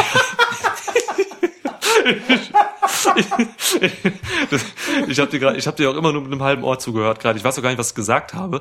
Ich habe mich durch die Entries schon geklickt hier, durch die Leiter Twists, durchs Daily Special, Burgers und Sandwiches sehen super geil aus. Die bieten alles an und es sieht echt lecker aus. Wie du dieses Gimmick des Matches in den Podcast trägst, finde ich toll. Über einen Spot möchte ich noch ganz kurz sprechen. Äh, Darby Allen äh, ist ja auch durchaus begabter Skateboarder, auch Profi-Skateboarder. Uh, ja. Und hatte äh, ein präpariertes Skateboard mitgebracht. Äh, Mit Reißzwecken an der Unterseite. Ah, ja, ja. Mit diesem sprang er vom obersten Ringseil auf den Rücken von Joey Janela. Der stand zum Glück immerhin so gebeugt und lag nicht auf dem Boden, aber hat halt wirklich dann so manche Reißzwecke äh, von Darby Allen äh, via Skateboard ins Rückenfleisch getreten bekommen. Das äh, sah schon echt fies aus. Irre. Geile Idee. Du hattest mal zwischendurch gesagt, ähm, während des Matches, dass, dass das halt alles irgendwie krasse Moves sind so, ähm, die aber auch alle kein Quatsch sind. Also es gibt ja in solchen Matches viel, immer mal wieder in solchen Hardcore-Matches und so hat man immer wieder einfach wirklich Bullshit da. Aber diese Ja. Moves da alle, das, und da hast du vollkommen recht, das waren alles Moves, die halt irgendwie auch eine Art von, von, von krassen Impact haben, so. Ja. Also Schmerzen wirklich zufügen und nicht einfach nur Quatsch sind. Wobei ich immer mit diesen, ähm, ja, äh, diese Nagelpistolen, diese Thumbtacks Äh, nee, die, die, die ähm, äh, Staple Gun. Staple Guns, genau, Ja. Heftzwecken, Büroklammern, Heft, nee, Heftzwecken, ne? ja. Damit habe ich immer ein bisschen Probleme, weil das ist immer, Ja. äh, man sieht auch selten, ob da wirklich was kommt. Ja, eben. das finde ich ich immer komisch. Die gab's dazu. Ja gut, ja, Jimmy Havoc hat sich selbst zwei äh, Heftzwecken in die Brust getackert. Ja, cool. ja. Und Joey Janella auch eine. Ja, war jetzt. Aber ich weiß, was du meinst. Ähm, meinst du, die liefern nach Hamburg? Cracker Barrel. Ich habe hier gerade ohne Scheiß den Homestyle Chicken BLT. Crispy Golden Fried Sunday Homestyle Chicken drizzled with our maple glazed topped with bacon, lettuce, tomato and sweet and smoky mayo on a bun. Served with a sampling of coleslaw and your choice of a cup of soup or any countryside. Ey, das sieht alles richtig geil aus. Lass uns mal, lass mal dahin. Pumpkin Pie Latte. Es gibt auch geile Nachtische. Okay, ich mach das jetzt aus. Uff. Musik haben die auch. Ich klicke nochmal. Es gibt dann, anscheinend haben die auch irgendeine Live-Musik. Sweet Sounds. Delta Tone. Okay. Ah, Ja, okay.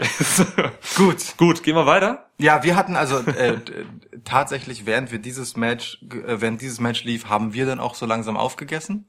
So, wir haben unsere Bestellung kam ja während des Kenny Omega gegen Pac Matches und äh, aber Richtung Ende schon und deswegen hatten wir noch ein bisschen dieses Matches, um weiter zu essen. Ja. Nur so um eine thematische Überleitung zu haben. Ja, ich war jetzt auch zu abgelenkt, um jetzt wieder eine Überleitung hier zu bringen. Alles gut. Ähm, ja, The Dark Order, Evil Uno und Stu Grayson gegen Best Friends, Sexy Chucky und Trent Beretta. jawohl. Winner receives a third round bye in the AEW World Tag Team Championship Tournament. First Round Buy ist eine total komische Formulierung für ich habe einen Freilos in der ersten Runde. Das heißt Aber- also, die tauchen dann in der zweiten Runde erst auf, heißt ja, das, ne? Ja, First Round Buy. Also Buy wie Tschüss. Ja, da. ciao, erste Runde, ich bin dann schon mal in der zweiten. Das ist mega dumm. ja, Naja, gut. Ähm, das heißt äh, wirklich so. mein, mein, mein Lieblingsmoment dieses Matches war auf jeden Fall als, also die Geschichte des Matches war äh, eine ganze lange Zeit eigentlich, dass äh, The Dark Order ähm, Trent Beretta bearbeitet haben und verhindert haben, dass er äh, Chuck Taylor eintaggt. So, dann gab es aber später den sexiesten Hot Tag, den man je gesehen hat, als Sexy Chucky endlich ins Match kam. Aber es hat wirklich eine Weile gedauert und ähm, äh, irgendwann ähm, äh, hat, hat dann äh, Stu Grayson sich zu Evil Uno begeben und hat ihn reingetaggt, damit er halt äh, Trent weiter bearbeitet und schrie ihn einfach an mit I want him to die. Fand ich herrlich. Ja. Fand ich wirklich Die sind herrlich. immer so drüber, die beiden, vor allem Stu Grayson ist immer so over the top. Ja. Es, Ähm. also es ist ein bisschen sonderbar, dass halt dieses düstere The Dark Order Gimmick halt immer so ein, in so Slapstick abdriftet, ne? Und immer so, so ein so ein ironisches ähm, äh, Dark Heel Gimmick halt ist. Voll. Schon sehr witzig. Sie kommen ja auch, also wie sie auch reinkommen, so sind sie total das ernstzunehmende, heftige, ähm, dunkle Team, so. Sie kommen auch so zu so einer, keine Ahnung, so eine, so eine dunkle Trash-Metal-mäßige ähm, Mucke? ja, Mucke rein. ähm, Evil Uno war auch echt übelst geil geschminkt, so Ja. unter seiner Maske das Weiße und so. Das wirkt schon echt krass. Und im Match machen sie dann eben echt auch so zum Teil echt Quatsch, ne? Evil Ja. Uno liegt dann einfach in den Seilen einfach drin und äh, hängt dann da und will irgendwie eine Auszeit und so. Das ist Streckt so die Beine aus, damit man Ja, ihn nicht angreifen kann. albern quasi. und so. Mega lustig. also man muss die immer, ich muss die immer noch so ein bisschen fassen. Ich habe Ja. ich, ja, das ist äh, ist nicht mal ganz einfach mit den Jungs. Auch, auch diese Creeper, die sie halt begleiten, sind so, sind so eine ganz äh, seltsame Komponente irgendwie, Mhm. weil äh, ich weiß nicht, ich, die tauchen dann halt auch immer nur so einmal im Match auf und haben eine Relevanz und sind nicht so eine so eine anhaltende Bedrohung irgendwie. Also ich bin, ich werde mit Ja. Dark Order noch nicht, also sie unterhalten mich schon gut, aber ich werde noch nicht so richtig warm damit, ähm, was sie eigentlich von mir wollen. So, das ist ein bisschen schade. Verstehe ich, aber Bei den Best Friends mache ich mir die Gedanken nicht. das das da man ich genau, was sie verstanden. wollen. Das Ja. habe ich verstanden. Ich war wirklich beeindruckt, muss ich sagen, in diesem Match äh, von Chuck Taylor. Der hat, als er dann reingehot-tagged wurde, richtig abgeliefert. Der hat richtig, richtig nice Spots ab äh, äh, durchgerockt. Die traut man ihm dann halt ja auch immer nicht zu. Ne? Ich bin jedes Mal wieder überrascht, was in dieser untrainierten Statur so alles drinsteckt. Irre. Chucky T, äh, ich, ich, hab, ich kenne Chucky T jetzt seit ein paar Jahren so. Ring of Honor war, bei New Japan habe ich auch was von ihm gesehen. Das ist echt ein guter Wrestler. Aber ja, er wirkt eben einfach aufgrund seiner Optik so, als wenn er sich, äh, als wenn er eigentlich nichts drauf hätte. So Ja. generell einfach, ähm, man hat, man hat viele Wrestler bei AEW, die einfach nicht nach Wrestler aussehen, so, ne? Auch dieses äh, Three-Way-Match davor, so, ey, guckst du dir an, Jimmy Havoc, wenn du den so siehst, das ist kein Wrestler, denkt man sich dann. Darby ne? Allen. Darby Allen, Joey Janela ist auch total unaustrainiert. Ja, ja. So, ne, das ist schon krass. Evil Uno ist einfach fett. So. Aber ja, die, die, die können schon was. Die können wirklich was. Ich bin gerade im Shop von äh, Cracker Barrel. und äh, das Geile ist, die, ich bin hier gerade bei Trending Now, die verkaufen so Sachen wie Schaukelstühle. Die haben hier einen Besen. Hier steht Enchanted Broom. Das ist so ein Besen irgendwie. Oder Harvest Farmhouse Lantern. Vielleicht, vielleicht äh, ist die ähm, äh, äh, das das Haus von Bray Wyatt äh, in Wyatt Family Zeiten äh, bei Cracker Barrel eingerichtet worden. Hier, Sled Rocking Chair Hardwood. Das ist komplett der Bray Wyatt äh, Stuhl. Irre. Ja, ich kaufe mir gleich was nebenbei. Ich äh, würde einmal gern kurz über den, äh, wo wir hier schon bei Cracker Barrel und so sind. Gibt es da eigentlich auch Waffeln? Ich bitte, das- natürlich gibt's da Waffeln. Ich, geh- ich gehe nochmal aus dem Shop raus und gehe nochmal aus dem Menü. aber heißt dieser eine kranke Move von Chuck Taylor tatsächlich Awful Waffle? Ich weiß es nicht. Also das ist, was ich verstanden habe. Ja. Wenn ja, dann ist es der beste Name, den ich für einen Move je gehört habe. Und für mich auch als Sprachästheten ist Awful Waffle als halt ein, als so Reim von zwei Worten, die überhaupt nicht ähnlich geschrieben werden, auch wirklich ein Hochgenuss sondergleich. Ich finde es toll. Aber äh, Das war ein geiler Move, aber, ne? Davon mal ganz abgesehen, ist ein völlig irrer Move. Was war das nochmal? Ich hab's mir leider nicht notiert. Äh, das war gegen Stu Grayson Ja. und ähm, der- wird quasi so so äh, im Griff herumgeschleudert, so kopfüber, als wäre er so gecorkscrewed mehr oder minder, Ja. aber im eigentlichen Griff von ähm, äh, von Chucky T.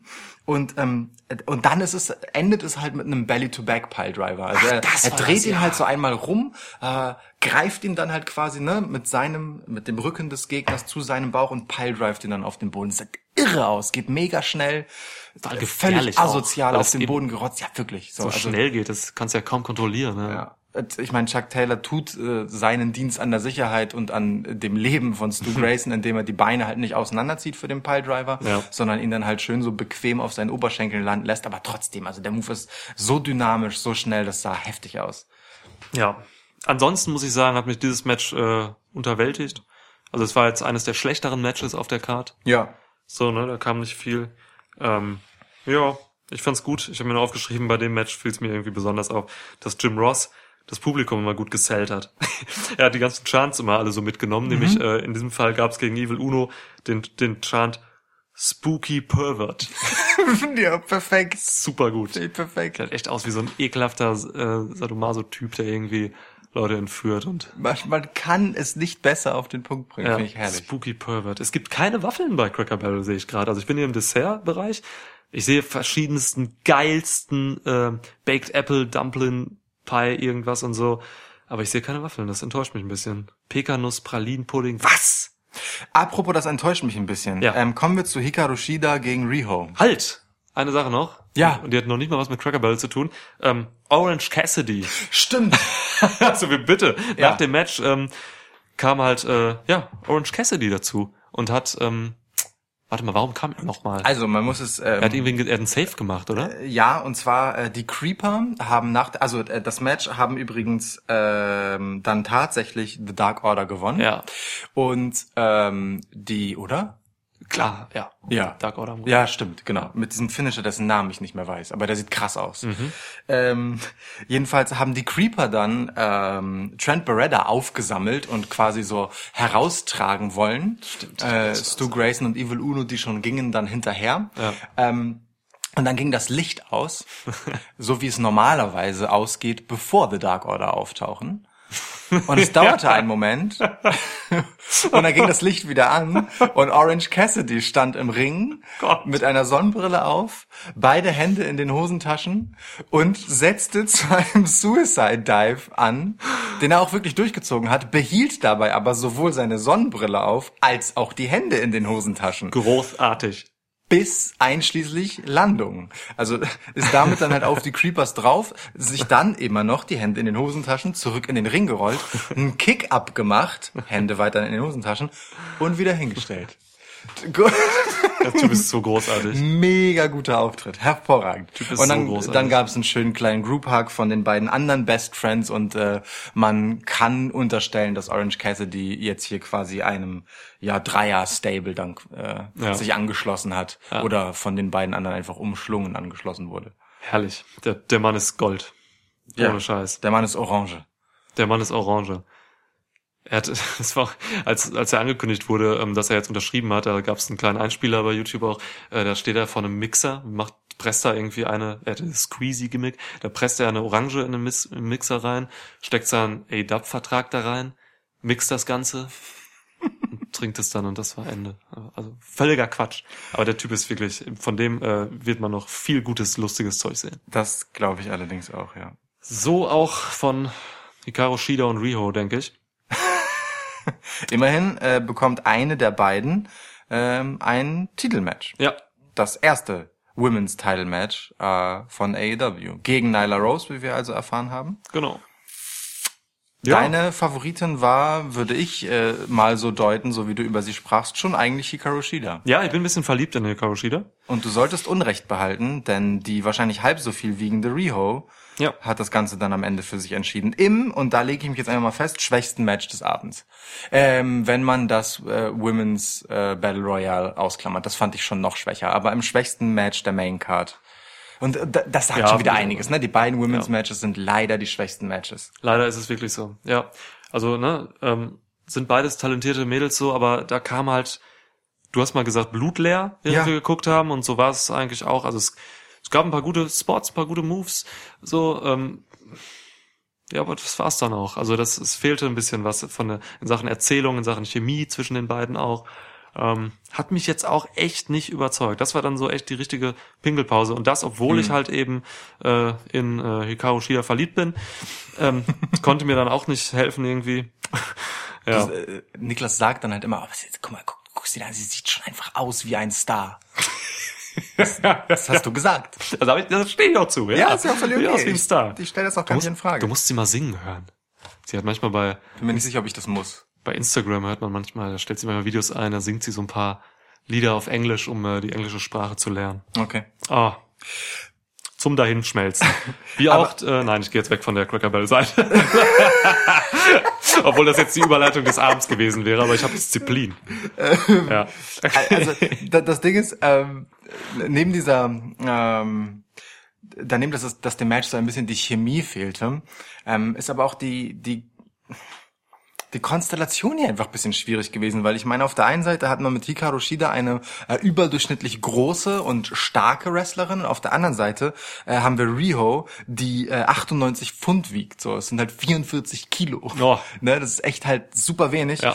Und ähm, äh, sorry, aber dann ist es halt auch nicht mehr krass, wenn man äh, Hikaru Shida als Hi- Hikaru Shida als stark darstellen will, weil sie äh, Riho äh, in, vor einem Suplex Mhm. deadliftet. Die wiegt 44 Kilo. So, ist also wirklich so, ne? Ja, ja, ja. Ähm, da ist es auch nicht krass, wenn Riho äh, einen Footstomp als Move hat, also so ein Double Footstomp, weil Mhm. die, sie wiegt halt nicht und sie springt auch immer relativ schnell weg bei der Nummer. Also es ist so, da müsste man halt einfach mal hingehen und sagen, du, Riho, äh, das ist vielleicht ein Move, so, der macht nicht ganz so viel Sinn. Ah, das sehe ich anders. Ich finde schon geil, dass äh, Riho genau das macht, weil wenn du eben 44 Kilo wiegst und eben klein bist, was willst du denn machen? Außer eben solche effektiven Highfly-Moves und, und mit Kicks und so kommen. Das ist im Prinzip das, was dir übrig bleibt, als jemand, der halt wirklich maximal anders sized ist, dass du eben über solche Highflying-Moves kommst. Und dann habe ich auch lieber sowas wie einen Footstomp, weil der halt noch eben dieses pointierte, ähm, diesen pointierten Impact hat. Ähm, und also stattdessen, äh, also jetzt im Vergleich zu einem Crossbody oder so, was dann wenig bringt. So, Ja, das finde ich auch komisch. Crossbody Aber ich finde so, Quatsch. wenn du so aussiehst, dann oder dieses Gewicht hast, das geringe, dann musst du über Kicks und sowas wie ein Footstomp schon kommen. Das finde ich schon plausibel. Aber ja, die Deadlifts, ähm, so zum Beispiel dann für den Gegner, das macht da nicht so viel her. Das stimmt schon. Gen generell, ja. Ja. Ich, ich, ich bin da immer eher ein Freund von, ähm, wenn man wenn man wenig wiegt und anders heißt ist, dann soll man über die Dynamik kommen und äh, das muss nicht immer High-Flying sein, ne? Weil du hast völlig recht, so ein Crossbody von Rio sollte eigentlich abprallen an Hikaru Shida. Aber wenn man über die Dynamik kommt, dass man ähm, durch gute Winkel, ja, durch äh, äh, quasi äh, Ausnutzen der Physik und der ähm, der Angriffsenergie des Gegners dann reinkommt. So, also so hat Rio zum Beispiel an einer anderen Stelle wiederum, was ich cool fand, einfach einen Northern Lights Suplex gegen Hikaru Shida gezeigt. Das ist schon durchaus absurd, Ja. wenn Hikaru Shida deutlich länger als sie ist und halt echt aufpassen muss, dass sie sich nicht das Genick bricht, weil Ja. sie dabei über die Ringmatte fast schon rutscht. So. Voll. Aber das sah dann halt krass aus. Das hat dann was Ja. für sich. Und ich fand auch das Finish geil. Ähm, als dann so ein, es war, war dann, da fing das Match gerade an gut zu werden. Es gab so eine relativ lange äh, Kette von Pin-Attempts von beiden, die Ja. immer wieder super ausgekonnt wurden. Es gab immer wieder dann rausrollen und hier und da sich befreien. Ähm, und dann hat letztendlich Riho äh, Shida ähm, am Kopf zu passen gekriegt, also mit so einem Hurricane Runner quasi, und sich dabei einmal zu viel mehr oder minder um äh, Hikaru Shida herumgedreht, sie am Bein gepackt und dann eingerollt und dann mit so einem äh, Roll-Up-Pin letztendlich das Match für sich entschieden. Das heißt, wir haben, äh, wenn man Hikaru Shida und Riho oder wenn man Riho schon undersized gegen Shida fand, dann haben wir im ersten AEW Women's Title Match ähm, nochmal undersized in einer ganz neuen Bedeutung, wenn es gegen Nyla Rose geht. Das wird bitter. Das, wird ja. krasses Match auf jeden Fall. Ja. Ich habe mir schon fast gedacht, dass es dann kommt, ähm, als Nyla Rose gewonnen hat, ähm, dass hier Rio overgehen wird, ähm, entgegen aller Hoffnung, Ja. ähm, weil es einfach so ist, dass ähm, Shida doch Heel-Tendenzen auch gezeigt hat und Rio halt klarer Face ist gegen Nyla Rose dann auch. Shida hat schon eben eben durch dieses durch ihre durch ihr Power Gaming quasi und ähm, ja, auch dadurch, dass sie, wie sie sich so manchmal verhalten hat, sie ging einmal nach draußen und hat da von, von einem Fan quasi so eine, so ein so ein Fanartikel, so eine große Hand weggeschlagen und so. Sie kam schon so ein bisschen heelig rüber. Ich War mir aber nicht, generell auch ein bisschen zu wenig Charakterarbeit für sie. Ja, voll. Das, So, da, da, da geh das ich mit. angeht, ja. Ich weiß vor allem auch nicht, ob das mit dem Wegschlagen Absicht war, weil sie hat ja eigentlich eine Reihe von Fans dann einfach so High Fives gegeben Ja. und dann bei dem einen halt aber recht starke High Fives und bei dem einen dann halt so, so relativ doll und dadurch flog diese Hand halt ab und man sah dann auch so am Bildschirmrand, wie sich Fans halt einfach wirklich so gestikulierend beklagt haben darüber, dass der eine nun aus der ersten Reihe sein tolles äh, Fanartikelchen nicht mehr hat. Aber gut, egal. Vielleicht mit ein bisschen Hoffnung drin kann man vielleicht sehen, dass das alles, dass diese Klatscher vorher ironisch gemeint waren, weißt Auch du? Und dann so möglich, beim ja. letzten Mal so, ach, fickt euch doch. Ja. So, aber ja, ich, möglich, dass es eher das Ersteres war. letztendlich aber auch symptomatisch dafür, dass man nicht so richtig weiß, woran man bei den beiden hier halt ist. Also gut, klar, bei Rio ist klar, sie ist Ja. Face, Face, Face, Face, Face, Face, Face, Ja. mit super anstrengender, äh, mega Klischee japanischer Musik. Ah, fürchterlich. Was ist das für eine Mucke? Äh, J-Pop halt, ne? Oh, richtig, ja, aber, aber richtig, Es gibt richtig. guten J-Pop. Ja, ja, Es klar. gibt guten J-Pop. aber, hier das, auch maximal Klischee anstrengend. War auch ähm, eher Techno, oder? Ja, schon. Das war eigentlich kein J-Pop. Ich Nee, würde aber also, J-Techno. ja, halt so dieses, ähm, wie, wie man sich halt so ganz schlechte Anime-Serien in ihren Intros vorstellt. aber ganz schlechte, Ja. ja, ja. nun gut. Es gibt so eine Se- Anime-Serie, da spielen, da geht's um, äh, um ha nicht Handball, äh, Tischtennis. Tischtennis. Ja, ist irre. Es gibt wirklich über Tischtennis Na Anime-Serien. gut, es gibt ja Mila Superstar, insofern, warum sollte es nicht auch, und Kickers und, äh, Ja, aber Fußball sehe ich noch ein bisschen. Fußballstars. Fußball finde ich noch irgendwie krasser als Tischtennis. Ja, ja, klar. Das kann man noch sehen. Aber Tischtennis ist in Japan halt ein großes Ding. Darf Ja. man halt nicht vergessen. Ja, das stimmt. Jedenfalls da war auch mal, da war auch ein ganz fürchterlicher Song mal. Aber egal. Ja. Ähm, versuche eine sinnvolle Überleitung, finde keine. Tischtennis, Schlagen, Sean Spears. Stuhl. Stuhl, Beim. Tischtennis sitzt das Publikum auf Stühlen. Und guckt zu. Sean Spears hat Cody mit einem Stuhl geschlagen. Und Damals. deswegen ein Match gegen ihn jetzt gehabt. Und so ist es. Boah, sehr gute Überleitung. Besser Davon muss ich mir erstmal ausruhen. Erzähl Hol mal was. aus. Cody gegen Sean Spears. Sean Spears kam rein mit Tully Blanchard. Ähm, Sean Spears kam überhaupt geil rein. Er saß da einfach erst. Oder? ne? Ich, ich ja. mochte diesen Moment, wie er, er hatte so eine Kapuze so ganz ins Gesicht gezogen, dass man sein Gesicht auch nicht gesehen hat. Ja. Und er wurde einfach dann so mit Spotlight beleuchtet, wie er so lässig auf diesem Stuhl oder auf einem der typischen Stahlstühle Es war der Stuhl, mit dem er Cody geschlagen hat, wie Excalibur gut erzählt hat, ja. ähm, saß äh, und halt einfach gewartet hat, Ja. sozusagen, bis äh, dann seine Musik begann. Fand ich schon ganz geil. War schon cool. Und ich dachte mir nur, scheiße, ey, der Typ hat echt draufgepackt, so, ähm, also der sieht echt, er sieht echt stark aus mittlerweile, Sean Spears. Das stimmt. Ähm. oh Mann, wir hätten eine bessere Überleitung gehabt, fällt mir gerade ein. Vom Tischtennis? Äh, nee, von, von der äh, scheiß Musik bei Rio Ja. äh, hätte man wunderbar zur äh, wirklich ungünstig eingesetzten Musik im Einspieler vor dem Cody Sean Spears Match kommen können. Es gab vorher so einen Storyline zusammenfassenden Einspieler, wo viel zu laut abgemischt und mit viel zu präsenten Lyrics also Musik vor sich hin dudelte, was es ganz schwer gemacht hat, diesen Einspieler irgendwie sinnvoll zu folgen. Es war echt blöd. Es war auch generell einfach kein guter Einspieler. Ja, da fehlte ein bisschen was. Es, es kam in wenigen Einspielern kam, kam so richtig Emotionen rüber und so. Ja. Ne? Das fand ich auch. Hätte man ein bisschen, viele Einspieler hätte man besser machen können, das stimmt. Da, Also da äh, muss noch mal ein bisschen was draufgepackt werden, Ja. äh, bis die Wochenshows anfangen, bitte. ja, aber das können sie ja eigentlich sonst ganz gut. Ich glaube, da, das, das wird schon. Okay. Das wird schon. Das wird schon, dachte ich mir auch äh, Du wolltest zu, Match. du wolltest übrigens zurücklehnen. ah, ja, Ich, bin nicht mal zu äh, Tully Blanchard gekommen. du hast völlig recht. ja, und Tully Blanchard kam rein. Du kannst weitermachen. ehemaliger, äh, ehemaliger, ähm, ehemaliges Pferd der Four Horsemen. Pferd oder Mann? Der, Hörer, denkt mal bitte einmal gerade drüber nach. Wisst ihr, könnt ihr jetzt aus dem Kopf direkt aufsagen, wer die Four Horsemen waren?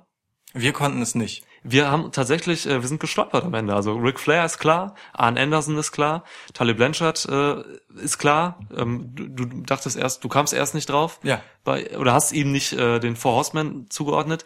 Und ich habe seinen halt, Namen einfach nicht erinnert, ganz ehrlich. So. Und dann gibt's halt noch einen vierten, auf den kam ich einfach nicht.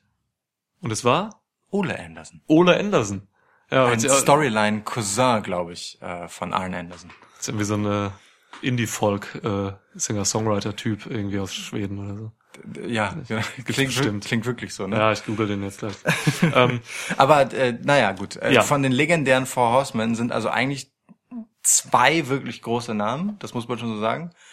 Und dann ist immerhin Tully Blanchard auch noch da. Ja, da würden die vielleicht manche Leute widersprechen, die Tully Blanchard, also hochhalten. Ich weiß nicht, da, da möchte ich mich nicht so weit aus dem Fenster lehnen wie du. Also, du aber- kriegst jetzt die Tropi für Nee, mir, ne? aber ich meine, Ric Flair und Arn Anderson sind wirklich zwei der größten Namen im Wrestling-Sport. Ja, So, das stimmt. Und die beiden stehen schon über ihm, würde ich auch sagen. Das, ja. so, das kann man schon mal festhalten. Egal. Ähm, Lukas hatet gegen Tully. So, Das das, tue ich steht schon wieder in den nächsten Mails jetzt, die wir kriegen. tue ich überhaupt nicht, äh, denn Tully sah in echt guter Form aus. Der hatte nämlich ein kleines Techtelmechtel dann äh, mit MJF letztendlich. Ja.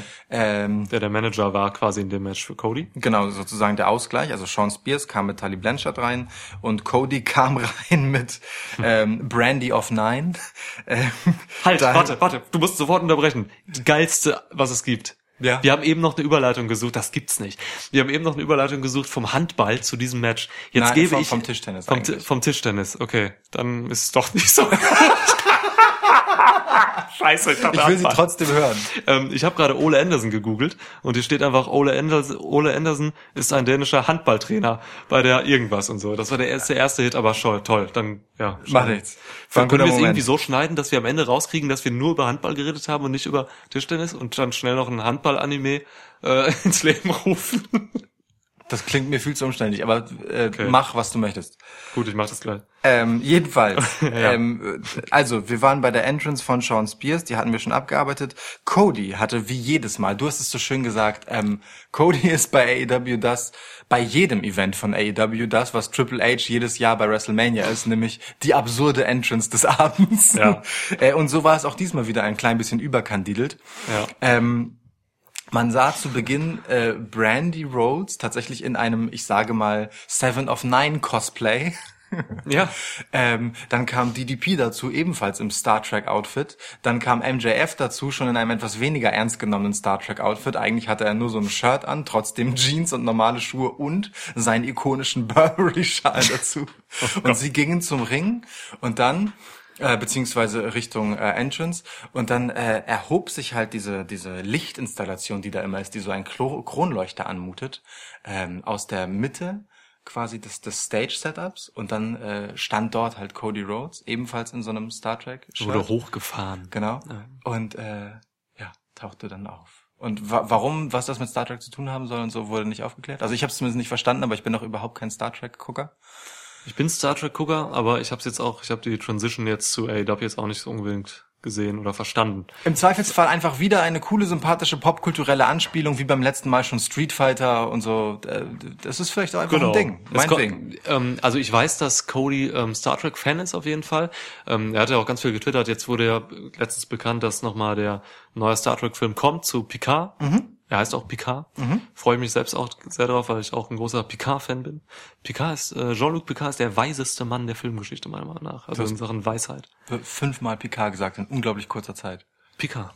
Ähm, deswegen denke ich mir einfach nur, dass er hat halt Bock drauf und ist Fan und dann haben, hat er es einfach gemacht. So, das ist ja das Coole, das können die ja machen. Letztes Mal kamen die Young Bucks ja in äh, Street Fighter, Rio und Ken äh, Und, Outfits raus. Und Candy Omega als Akuma. und Kenny Omega als Akuma, bei Fight for the Fallen war das. Und so deswegen, also die haben aber Bock auf den Scheiß, dann machen sie es. Das ist ja das Coole. Das ist, so- so, so möchte man sich, glaube ich, auch verwirklichen, einfach, wenn man eben die Möglichkeit hat und diese Position hat, der diese Jungs halt sind. So. Ja, von Nehm daher ich. ganz cool. Ja, genau. Ähm, das Match war okay. ja, Okay bis gut. aber mh, also eine Sache fand ich nicht so okay. Ich habe ähm, zu wenig Sean Spears verstanden. Dann, also äh, das war, also das Match drehte sich gefühlt mehr um Cody. Cody war auch sofort der Aggressor, war auch sofort übrigens wieder in einer super krassen Face-Rolle gegenüber dem Publikum. Cody Chance noch und nöcher, also over Ja. des Todes. Ja, auch weil Sean Spears einfach äh, das Gegenteil ist. Korrekt. ja. Das gipfelte halt darin, dass nach dem Match ähm, äh, MJF als ganz klarer, ich beleidige das Publikum bei jeder Gelegenheit absurd durchhiel, ähm, das Publikum anheizen konnte zu Cody Chance. So, also ne, völlig verkehrte Welt. Egal. Ähm, jedenfalls, das Match galt gefühlt halt mehr Cody, zumindest äh, in den Anlagen erst einmal, und seiner Rache an der Attacke von Sean Spears und dem, ähm, dem, dem Backstabben seines alten Freundes das hier halt stattgefunden hat. Und ich habe, ähm, du nennst es immer so schön Charakterarbeit. Zu wenig Sean Spears Charakterarbeit in diesem Match äh, habe ich erfahren irgendwie. Ja, man hat die Charakterarbeit von Sean Spears irgendwie eher so aufs Vorfeld bezogen, indem man Interviews mit ihm und JR gemacht hat.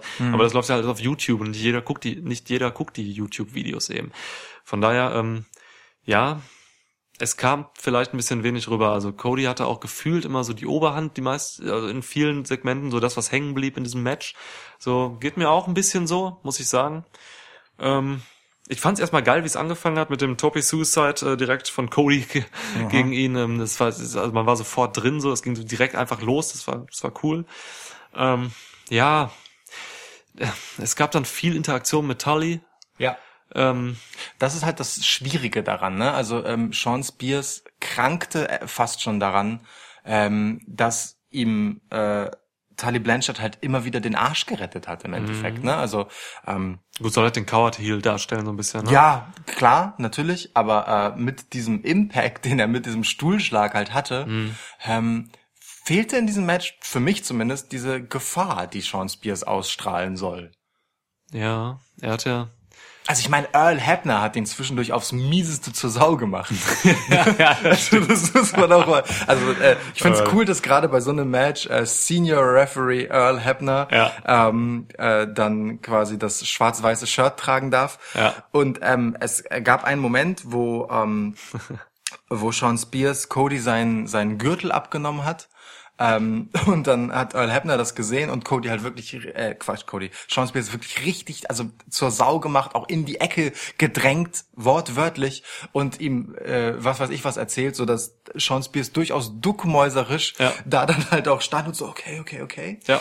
äh, war, als Earl Hebner ihm den Gürtel abgenommen hat. Und das Ganze wurde dann zum Glück ein bisschen aufgefangen, dadurch, dass hinter äh, dem Rücken von Sean Spears dann äh, Tali Blanchard ihm seinen Gürtel seines Anzugs äh, reichte, mit dem er dann wiederum, während Earl Hebner den Gürtel, von Cody entsorgt, ähm, Cody angreifen konnte. Und dann gab's schöne Gürtelschläge, äh, die fiese Blessuren auf Codys Rücken hinterlassen haben. Ja, also ich finde es von daher schon okay, um nochmal zu Sean zurückzukommen, dass er halt eben dieser dieser dieser Coward Heel ist, dieser feige Heel, der halt eben einfach seine Gefahr über diese Cheap Shots macht so und eben über diese Sachen kommt. Das will man hier glaube ich einfach zeigen. Deswegen kam ja finde ich schon okay, dass er eben nicht so dominant stark äh, wrestlerisch rüberkam in dem Match, sondern eben über diese Sachen. Und da wird man sich noch mehr fiese Tricks ausdenken, so über die er dann kommt. Ähm, ihm wurde jetzt halt einfach nur durch diese, äh, ja, also hier ging es jetzt einfach nicht auf, weil er nicht damit gerechnet hat, dass Arn Anderson äh, Cody zur Hilfe kommt. Das war nämlich am Ende so. Ähm, es gab dann schon einfach, der Ref war gerade irgendwie, keine Ahnung wo, ähm, und Arn Anderson kam wirklich, einer der Horsemen, kam in den Ring und hat äh, einen Spinebuster gegen Sean Spears gebracht. Ist damit quasi gegen seinen alten äh, Four Horseman-Kollegen Tully Ja. Blanchard geturnt. Ja. Ne? Von daher kann man jetzt gucken, vielleicht, ob sie zur Fernsehshow hin ähm, irgendwie vielleicht noch Arn Anderson noch näher mit Cody zusammenbringen oder so, dass auch noch was kommt, weil Arn Anderson ist halt unrühmlich ähm, von Vince McMahon entlassen worden. Da gab es einen kleinen Zwischenfall mit, ähm, ich glaube, das war bei einer Hausshow, wo er irgendwie Alicia Fox hat antreten lassen oder so, obwohl sie betrunken war. Ähm, irgendwie sowas und das ging alles nicht gut aus. Von daher, äh, ich kann mir schon vorstellen, dass Arn Anderson eine, eine Rolle kriegt bei AEW. So. Ja. Naja, genau. So ging es jedenfalls zu Ende. Ähm, Cody war der Gefeierte. Es gab ganz am Ende, nach dem Match, nochmal eben eine schöne Szene, wo man dachte, dass MJF vielleicht gegen Cody turnt. Ja. Ähm, der ist ja sowieso der Speichellecker und irgendwann wird dieser Turn auf jeden Fall kommen. So, äh, und sie haben damit gespielt und das fand ich total clever und gut Mega schön. umgesetzt. Ja, sehr, sehr gut. Da lauerte äh, MJF mit dem Stuhl in der Hand. Also dieser Stuhl hat auch eine Rolle im Match gespielt tatsächlich. Und zwar ähm, äh, fand Cody ihn irgendwann im Ring vor. Ich weiß gar nicht, wie er da reingekommen ist. Ähm, fand diesen Stuhl auf jeden Fall vor und hatte die Gelegenheit, sich äh, sozusagen Auge um Auge, Zahn um Zahn an Sean Spears zu rächen. Er hätte nur mit der Disqualifikation leben müssen. Naja, stimmt, ja. Ähm, hat davon aber abgesehen, Letztendlich hat dann Sean Spears den Stuhl in die Hand bekommen und äh, die Quittung dafür in Form eines Disaster Kicks in den Stuhl, in sein Stimmt. Gesicht äh, bekommen und danach dann Crossroads und dann war das Match zu Ende und Cody hat gewonnen. Und mit jenem Stuhl stand dann MJF hinter dem feiernden Cody und guckte halt so drauf und man hatte halt echt so das Gefühl, ah, turnt er jetzt gegen ihn, verpasst er den Stuhlschlag, aber dann packt er den Stuhl weg und feiert zusammen mit Cody.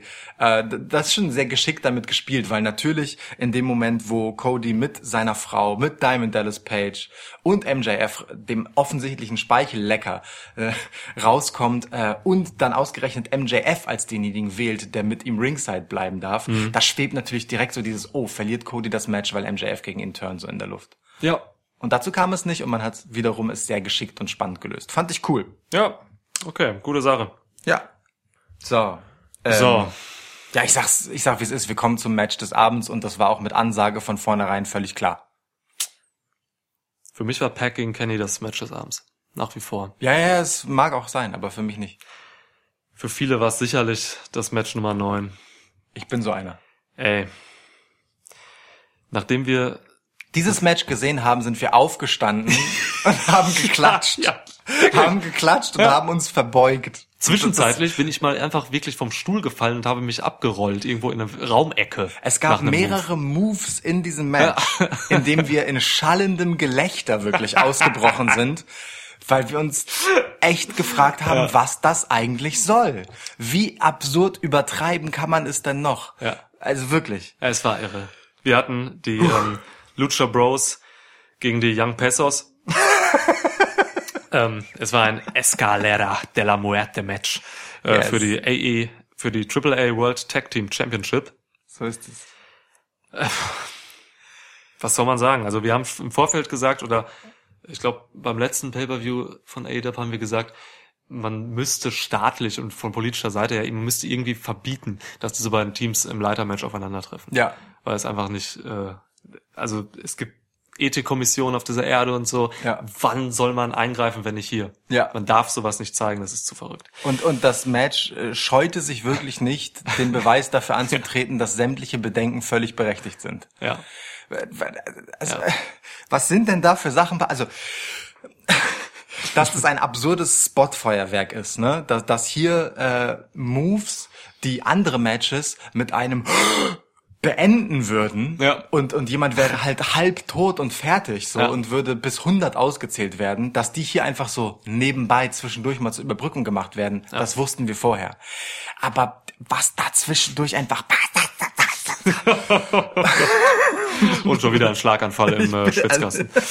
Ja. Also das fängt mit so, das fängt mit so Kleinigkeiten an wie Penta und irgendeiner der Jacksons, äh, ich weiß nicht wer, ich glaube es war Matt, äh, sind sich gegenüber auf einer Leiter und Penta macht einfach so von der Seite springend ein Slingblade gegen seinen Gegner von der Leiter runter. Mm. Traumhaft, So ein, ja. also aus dem Nichts kommt so ein herrlich geschmeidig schöner Move.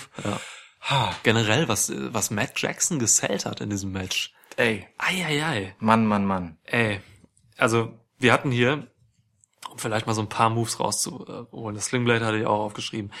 Wir hatten hier einen verfickten Canadian Destroyer über die Querstreben der Leiter. Also ähm, Phoenix ist durch das kleine Dreieck der aufstehenden, der ähm, stehenden Leiter quasi gesprungen. Da ist echt wenig Platz.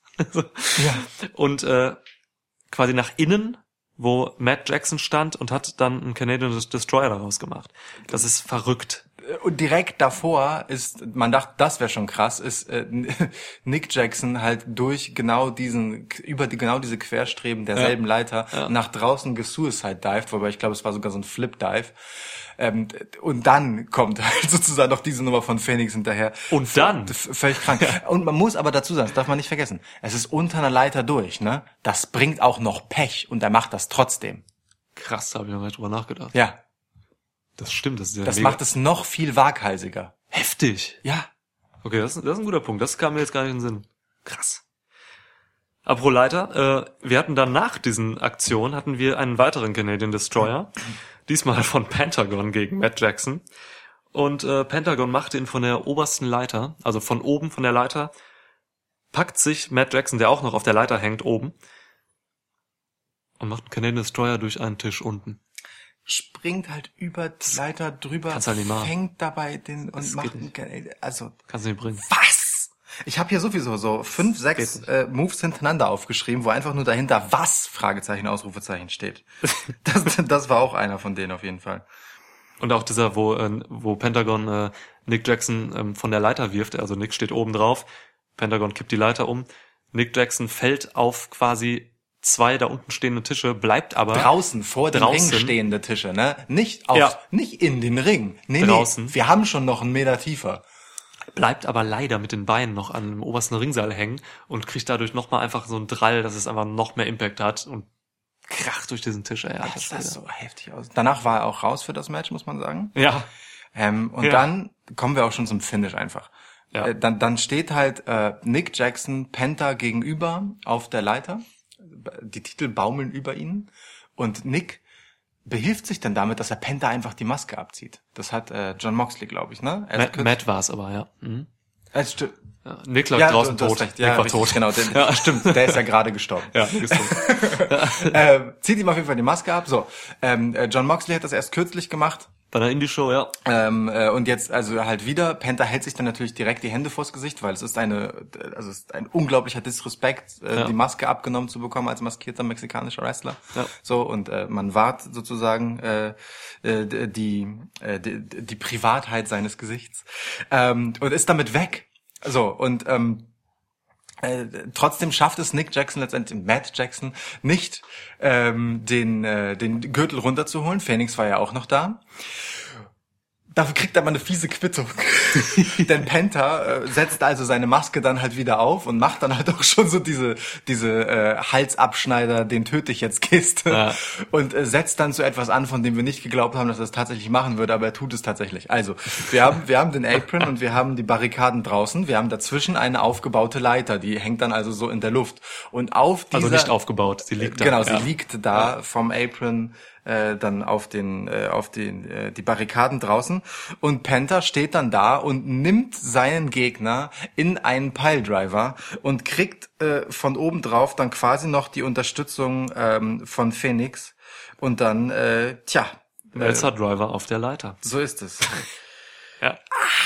Das war dann halt auch das, der Tod für Matt. Ja. Und dann konnten äh, die Lucha Bros äh, relativ seelenruhig die Leiter im Ring erklimmen und sich die Titel sichern. Heftiger Shit. Ohne Scheiß. So, und das war jetzt nur ein kurzer Auszug. Ne? Das Highlight Reel dieses Matches war halt einfach äh, so lang wie, keine Ahnung, ein Rückblick auf die Roman Reigns Storyline bei Raw. Ohne Witz, ey. Also starkes, großartiges Match. Ähm, Im Vorfeld hatte ich ein bisschen Angst, dass Ray Phoenix nicht fit ist. Also jeder hatte, glaube ich, Angst, weil ähm, Phoenix hatte sich ein bisschen wehgetan bei einem Match vor einer Woche. Ein bisschen wehgetan ist gut, ne? Also es Ja, stand man- der Verdacht, er hätte sich sein Bein gebrochen oder so. Ja, gut, das waren die ersten Schnellschüsse ja, ja, von klar, aber so. Brad Shepard Journalisten. Aber ähm, ja, aber, aber er hat dann schon äh, quasi ein paar Tage später konnte er schon in die Match wieder worken und mit einem sicheren Moveset und so und das war einfach Schonung und er war topfit. Er war topfit. Der war topfit, das haben wir doch direkt am Anfang des Matches gesehen. Wir waren beide sehr Ja. glücklich, als die erste Aktion des Matches wirklich war, dass Phoenix völlig ohne Grund eigentlich Ja. aufs äh, oberste Ringseil steigt und runterspringt. so und also während irgendein Jackson ihm halt ausweicht, aber einfach nur um zu zeigen, mein Bein ist da, Ja, alles gut. Leute. ja, ich verstehe, du bist immer Penis, wenn du Phoenix sagst. Oh, entschuldige. Du sagst auch Phoenix und nicht Phoenix, ne? Ja, wie ich äh, ich äh, gehe da immer so ein bisschen mit der Aussprache von Excalibur. Der muss es wissen. Ja. Eben, Ist, so. warte mal, ist Excalibur Mexikaner? Ich weiß es Oder nicht. ist er nur ein Lucha Libre Typ? Ich äh, habe auf jeden Fall, äh, ich kann es nicht beurteilen, zumindest oberflächlich nicht, weil er hat eine Maske auf. Retired American Professional Wrestler. Das muss ja nichts heißen. Kann ja trotzdem, also auch äh, Rey Mysterio zum Beispiel. Mark ein- Letzmann heißt er. Ja, gut. Mark Letzmann. Okay. Egal. Jedenfalls ist der äh, Detroit, Michigan. Nee, ist, ist ein Name. im Lucha Libre durchaus aber bewandert und ich glaube ihm dann immer, wenn er Namen auf eine Art ausspricht. Absolut. Ähm, deswegen orientiere ich mich ein bisschen daran, aber ich hand, aber äh, ob ich Ray Phoenix oder Phoenix sage, ist ein bisschen wie Pack und Pack. Das ist dem Zufall überlassen in dem Moment. Ja, ja, Ich ja. bin, bin da sehr unkonstant. Oder inkonstant. Auch da kann ich mich nicht entscheiden, wie ich das aussprechen soll. Die, ja, die Abgründe deiner Persönlichkeit tun sich auf. Ja. Deine So, zugespaltene. Also, ähm, Lucha Bros gegen Young Bucks steht jetzt im Jahr 2019 auf jeden Fall 3 zu 3. Ähm, so, das, Ist das so? ja, das ist so. Das Oh, hat, okay. äh, ich glaube auch Excalibur vor dem Match hat er gesagt, dass äh, die Young Bucks mit 3 zu 2 führen und Ah. da hatte ich schon im Hinterkopf, ah, das wird doch bestimmt auf ein Ja. Unentschieden hinauslaufen, weil äh, wenn etwas die heißest mögliche Fehde im Tag Team Wrestling der Welt äh, aller Zeiten jemals ist, Ja. dann diese hier. Also das kann doch ewig weitergehen. Absolut. Wird es aber erstmal nicht. Ja. Wahrscheinlich nicht. Denn nach dem Match passierte noch etwas. Ja, man hat jetzt hier halt eben noch eine Komponente reingebracht, die für mich vielleicht das äh, drittheißeste Tag-Team äh, dieses Planeten sind. Wirklich, muss man echt so sagen. Ähm, ja, äh, John F. Kennedy und äh, Bill Clinton. Bill Clinton kamen in den Ring. das muss man erstmal wirken lassen. Ja, es ist, äh, man muss es einfach sagen, wie es ist. oh Gott. Also gut, wir, wir konkretisieren. Zwei Typen mit so Gummimasken von John F. Kennedy und Bill Clinton kommen also in den Ring. Das haben wir gerade schon gesagt. Nein, nein, du hast gesagt, John F. Kennedy und Bill Clinton kommen in den Ach so. Ring. Ich möchte einen Schritt weiter in Richtung Wahrheit gehen und sagen, es sind Masken. Du hast zu viel Smackdown geguckt. Du Jetzt- willst immer nur die Wahrheit rausfinden. jetzt können wir noch ein Stück weiter in Richtung Auflösung kommen, bitte. Du bist wieder dran. Man hat lange gemunkelt, ähm, wo sie denn aufschlagen. Äh, WWE hat Interesse, AEW hat Interesse, wahrscheinlich hat jede Promotion Interesse. Ähm, Ortiz und Santana haben sich von, äh, von Impact Wrestling getrennt. Und ja, wir haben LAX jetzt in All Elite Wrestling und das ist geil. Das ist mega. Es war ein starker Auftritt. Die haben halt äh, direkt sozusagen ein Zeichen gesetzt. Ne? Also sie haben äh, die Ja. Lucha Bros auch direkt attackiert. Ja. Die kamen nicht nur in lustigen Masken an. Die Young Bucks auch, oder? Ja, Ja, genau. Aber erst die Lucha Bros, dann die Young Bucks. Das ist geil. Ähm, man munkelt, sie werden möglicherweise nicht LAX heißen, bei äh, All Elite Wrestling, weil Impact sich die Rechte Echt? Äh, ja an dem Namen bewahren möchte. Oha, Aber okay. das ist aktuelle Munkelung. Tatsächlich war es in dem Fall so, dass die Kommentatoren den Namen LAX nicht gesagt haben. Haben sie nicht sogar was anderes gesagt? Ja, irgend, irgendwas mit Puerto Ricaner auf jeden Fall. Sie hatten ja auch eine puerto-ricanische Flagge dabei, also Los Puerto Ricanos oder irgendwie sowas, keine Ahnung, ich kann kein Spanisch. Äh, und irgendein anderer Name steht noch im Raum, aber das ist wohl Stand jetzt noch nicht so ganz fix, zumindest was ich vorhin so auf die Schnelle zurecht recherchiert habe. Also warten Ja. wir da mal ab, wie sie heißen werden, wenn es dann in die wöchentlichen Shows geht. Ist ja nicht mehr so lang hin. ja, ja, ja, ja. 2. Oktober, das ist äh, ein Monat. Exakt ein Monat. Okay. Ja, ich habe Conan ein bisschen vermisst. Ich weiß gar nicht, ob der da ist der nicht mitgekommen, ist er noch bei äh, Impact, keine Ahnung. Ich auch nicht, keine Ahnung. Ja, aber ist auf jeden Fall ein äh, traditionsreiches Stable Ja, gewesen. Da waren viele Leute dabei, damals noch Homicide, Hernandez, ja. Apollo, ähm, pf, keine Ahnung, also viele Leute, Low-Key war darin. Ja, stimmt. Ähm, viele habe ich auch schon wieder vergessen, so gibt's seit, ich, bestimmt auch schon seit, keine Ahnung, zwei- 2005, 2006 oder so. Ja. Also die gibt's schon lange. Und ey, da, mit denen kann man gute Geschichten erzählen, das wird man machen. Sie sind hervorragende Wrestler, sind sich auch für nichts zu schade, können abgefahrenen Scheiß machen. Die hatten auch schon bei Impact ähm, zuletzt noch, äh, ist noch gar nicht lange her, gegen Lucha Bros halt phänomenale Matches, ähm, die auch ziemlich hart waren. Ey, Tag Team Division, wir haben es anfangs gesagt, äh, grandios ist die weltbeste Tag Division, Period. period. Ja. Also, Ja, was ja. will man da auch gegenstellen? Yep, Yep. yep. Bleibt uns noch das große Finale. Genau, wir haben, ja, das, für mich war das irgendwie das Finale. Für mich so. auch. Ich habe mich Ja. fast schon gewundert, dass danach noch ein Match kommt, ehrlich gesagt. Wir waren auch erstmal fertig, ne? Wir haben erst eine Pause gemacht. Ohne so. Scheiß. Ja, es ist, äh, boah. Also, ähm, ja. Aber nur- es kam tatsächlich noch ein Match. Äh, Bisschen Ja. ungeschickt fast platziert in der Karte, muss man sagen. Ja, also, dass man nicht noch so ein Durchatmer-Match hatte äh, nach dem Lucha Bros-Ding. Äh, Ja. Aber gut, so sei stimmt. es. Ähm, Adam Page ritt ein. Tatsächlich, er ritt auf einem Pferd ein. ja. Ist geil, ist Cowboy. Ja, ich, da- ich, ja. Dass es immer noch Cowboy-Gimmicks gibt. ja. Ähm, bereit für seinen Title Shot gegen Chris Jericho. Yes. Danke, Chris Jericho. Ähm, ja, wir haben hier das längste Match des Abends. Das ist äh, nicht überraschend. Es war erwartbar. Ähm, es hatte viele Längen. Fand ich auch. War auch erwartbar. Also Ja. Chris Jericho ist halt mittlerweile 48. Ähm, 20 Jahre älter als Mhm. Hangman Adam Page übrigens. Ja.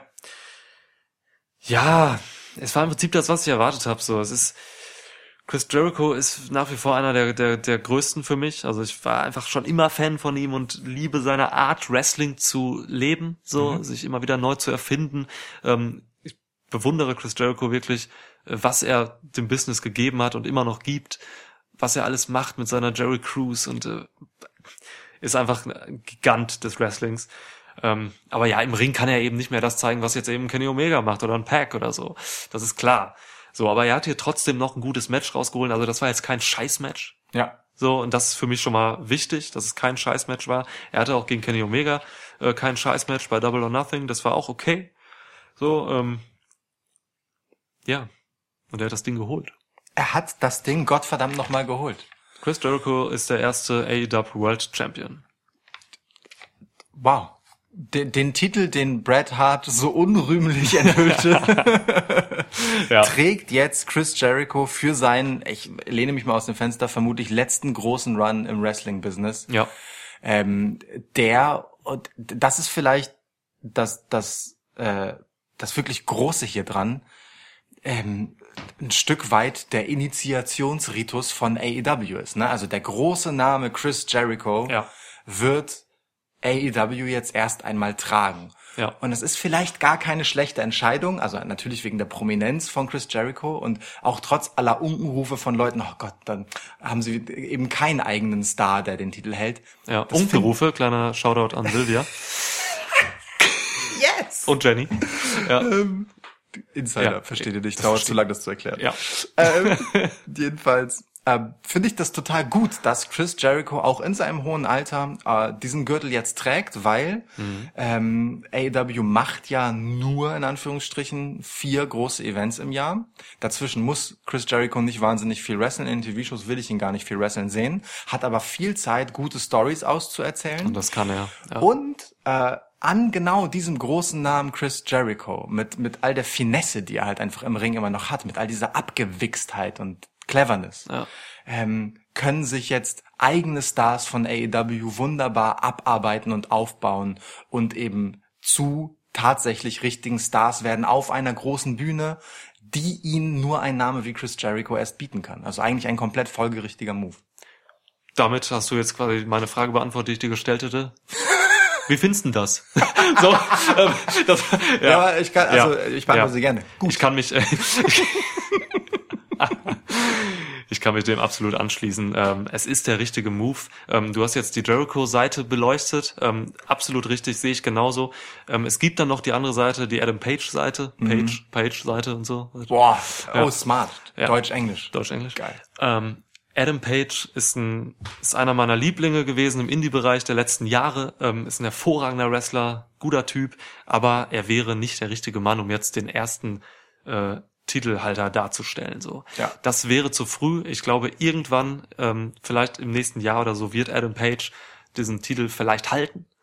So, das, das gönne ich ihm. Ähm, er hat extrem viel Potenzial. Er ist noch saujung, ähm, ist noch nicht mal 30 der Mann und er kann halt wirklich das werden, ähm, was er jetzt halt leider noch nicht war und äh, weswegen er den Titel jetzt auch noch nicht hätte halten sollen. Ja. So, von daher auf jeden Fall alles richtig gemacht. Ähm, ich freue mich, auch für Chris Jericho, der jetzt einfach in seine, seine großartige Karriere einfach nochmal um diesen Meilenstein erweitern konnte. So. Oder? Wie, wie krass ist das so? Supergeil. AEW wurde auf meinem Rücken quasi mit Ja. etabliert. Ja. So, das ist schon, Ja. schon richtig, richtig krass. Ich bin der erste Titelträger einer neuen Promotion, derjenigen, der man nachsagt, sie wäre die erste, die äh, WWE herausfordern kann seit WCW. Das ist schon wow. Das ist, das ist absolut wow. Das ist schon wirklich wow. Und ähm, ja, also man sagt es ja nach und ich bin jetzt mittlerweile, auch nachdem ich jetzt diesen, diesen Sommer erlebt habe mit AEW, ähm, Ja.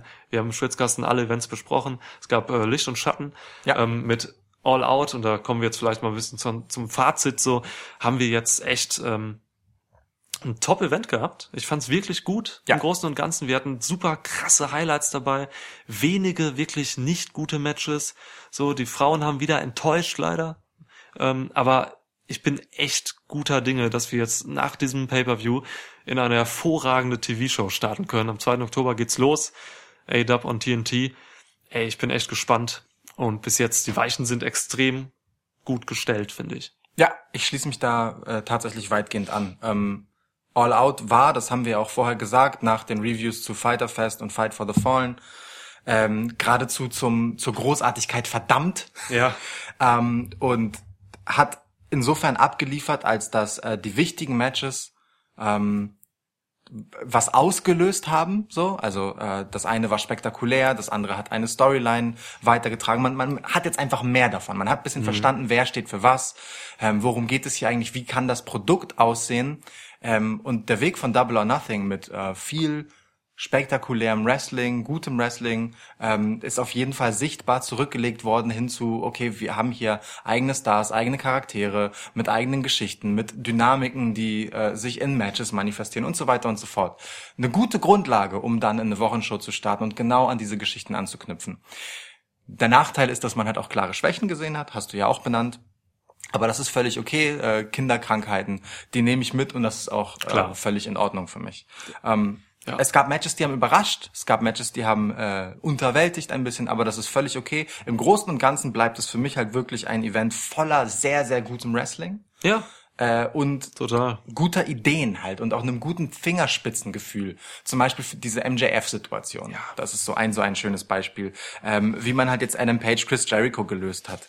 Ähm, wie wie äh, die die Appearance von von Arn Anderson So, äh, diese Dinge, dass man Jimmy Havoc letztendlich noch einen Sieg gegeben hat, dass man trotzdem Darby Allen am Ende den Spot gegeben hat, vom Publikum bejubelt zu werden, wenn er rausläuft und so weiter. Hier wurden auf ganz viel Kleinigkeiten wurde total gut geachtet und ähm, das macht mich wirklich sehr positiv, äh, was dann die längerfristige Entwicklung ähm, anbelangt. Und ja, das alles war verpackt quasi echt auch in einem knackigen Event so. Ne? Es gab wenig Pausen, so zwischen den Matches gab es ziemlich wenig Pausen. Es gab ähm, es gab immer, also es gab schnelle schnelle Schnitte. So, Das stimmt. Es Gesehen. war mir aber stellenweise wirklich zu schnell. ja, Ja. Also da musst du noch verdauen quasi. Nee, ähm, ich äh, hätte an mancher Stelle mir tatsächlich äh, gewünscht, dass noch etwas mehr Zeit zum Wirken lassen ist. Also ich meine, gerade am Ende. Wir haben mit Chris Jericho, wir haben gar nicht über das Match gesprochen, ne? aber ist auch Nee, egal. inhaltlich nicht, aber Es da war jetzt auch nicht wahnsinnig viel. Wir können wirklich nicht. zwei, Ne? drei Moves raushängen, aber das muss jetzt auch nicht Nee, sein. nee, es war ein okay erzähltes, also Ja. gut erzähltes Match letztendlich, bei dem aber auch klar war, dass Jericho Ja. gewinnen muss eigentlich. Ja. Egal, also ähm, nur um kurz festzuhalten, wir haben wirklich nicht drüber geredet.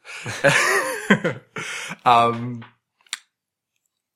es gab so, wir, wir haben wie gesagt den ersten AEW Champion gekrönt und äh, es fehlte dann halt irgendwie an und- Feuerwerk, ja. an an Wow, weißt du, an an Ja. langen Kameraeinstellungen da drauf und so. Konfetti. Ja, Chris Jericho ist relativ schnell das verschwunden mit der ganzen recht, Nummer. ja. Da, da, also da, Stimmt, da, da hätte ich mir schon etwas mehr Zeremonie wünschen wollen. Ich habe nach dem Match habe ich noch gesagt, als das Event zu Ende war, so, oh Mann, und jetzt hätte ich gern so ein Raw am nächsten Abend, um zu sehen, was Ja. Chris Jericho dann halt sagt, Ja. weil hier kam halt einfach nichts danach so, auch kein enttäuschter Adam Page oder so, keine Ovations für Adam Page, die man jetzt noch gesehen hätte. Ja, stimmt. Das ist, das, das finde ich schon ein bisschen schade und das hatte ich an ein paar anderen Stellen auch, dass ähm, ich mir noch ein bisschen gewünscht hätte, man man man lässt einmal das Ergebnis des Matches kurz wirken und lässt es etwas auslösen, lässt die Kommentatoren das noch ein bisschen mehr einordnen. Es wirkte fast schon ein bisschen